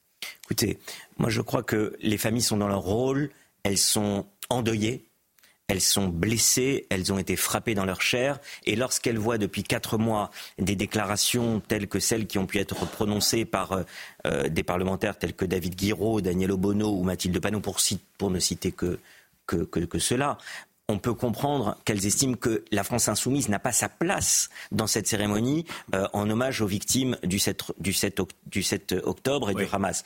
Maintenant, il y a le droit, et j'allais dire, il y a la morale, il y a la décence. Le droit, c'est que dans une cérémonie nationale, une cérémonie, une cérémonie telle que celle-là, euh, la présidence de la République invite tous les parlementaires. On le sait bien. Donc évidemment, ils ont le droit d'aller à cette cérémonie. En revanche, la décence imposerait, je crois, à ces, à ces parlementaires euh, de LFI de ne pas y aller. Pourquoi? Parce qu'il faut être cohérent. On ne peut pas avoir décrit le Hamas comme un organe de résistance au lieu de les qualifier de terroristes et venir le 7, euh, le 7 février aux Invalides pour, euh, pour rendre hommage aux victimes euh, du Hamas. Donc c'est une question, à mon sens, plus de morale, d'éthique et de décence qu'une question de droit à participer, évidemment, à cette, à cette cérémonie. Ce que je voudrais ra- rajouter aussi à ce sujet, c'est que je ne voudrais pas que cette polémique évidente sur LFI par rapport à, cette, à, cette, à cet hommage national vienne polluer ce qui doit être vraiment un moment d'unité nationale et d'hommage national le 7 février à midi aux Invalides. Nous sommes le premier pays au monde Et il faut le rappeler ici à votre antenne, nous sommes le premier pays au monde à rendre un hommage national à ses ressortissants assassinés par les terroristes du Hamas le 7 octobre. Que ça reste un moment de recueillement et pas un moment euh, Ça doit être un moment, euh, politique. Un, moment, un moment historique, un moment d'hommage national, un hommage important pour notre pays qui va être retransmis en Israël, qui va être suivi dans, dans tout le pays pour, euh, pour nos ressortissants, nos 42 ressortissants qui sont morts euh, sous les balles euh, du, du terrorisme euh, le 7 octobre du Hamas. Donc je voudrais vraiment qu'on reste là-dessus et que cette polémique qui existe et qui est normale à partir du moment où des députés LFI, après les propos qu'ils ont tenus, veuillent venir à cet hommage. Et il est évident que ça crée un, émoi, mais il ne faut pas que ça pollue cet hommage qui va être un, grand moment d'unité, un grand moment d'hommage national que va rendre le pays euh, euh, à ses ressortissants français et quelque part c'est aussi un hommage à toutes celles et tous ceux qui sont tombés sous le joug du, du terrorisme le 7 octobre. Votre message est passé. Merci beaucoup, Elie Korcher. Merci d'être venu ce matin sur le plateau de la, de la matinale, président du consistoire central israélite de France. Il est 9h moins le quart, c'est la santé tout de suite avec le docteur Millot. Votre programme avec mesjambes.com, la référence des bas de contention avec des centaines de modèles sur Internet. mes-jambes.com. Le docteur Brigitte Millot est avec nous. Bonjour Brigitte. Bonjour. C'est aujourd'hui la journée nationale de prévention du suicide et Santé publique France publie ce matin de nouveaux chiffres et vous voulez y revenir ce matin. Avant, un rappel sur les, avant cela, un rappel sur les tristes chiffres du suicide. Oui, on va rappeler le, le suicide de manière globale. hein. C'est euh, trois fois plus d'hommes qui se suicident que de femmes. Le nombre euh, de suicides est plus important dans les pays développés que dans les pays moins développés. On ne va pas faire un thermomètre, mais je vous ai mis quelques chiffres tout de même.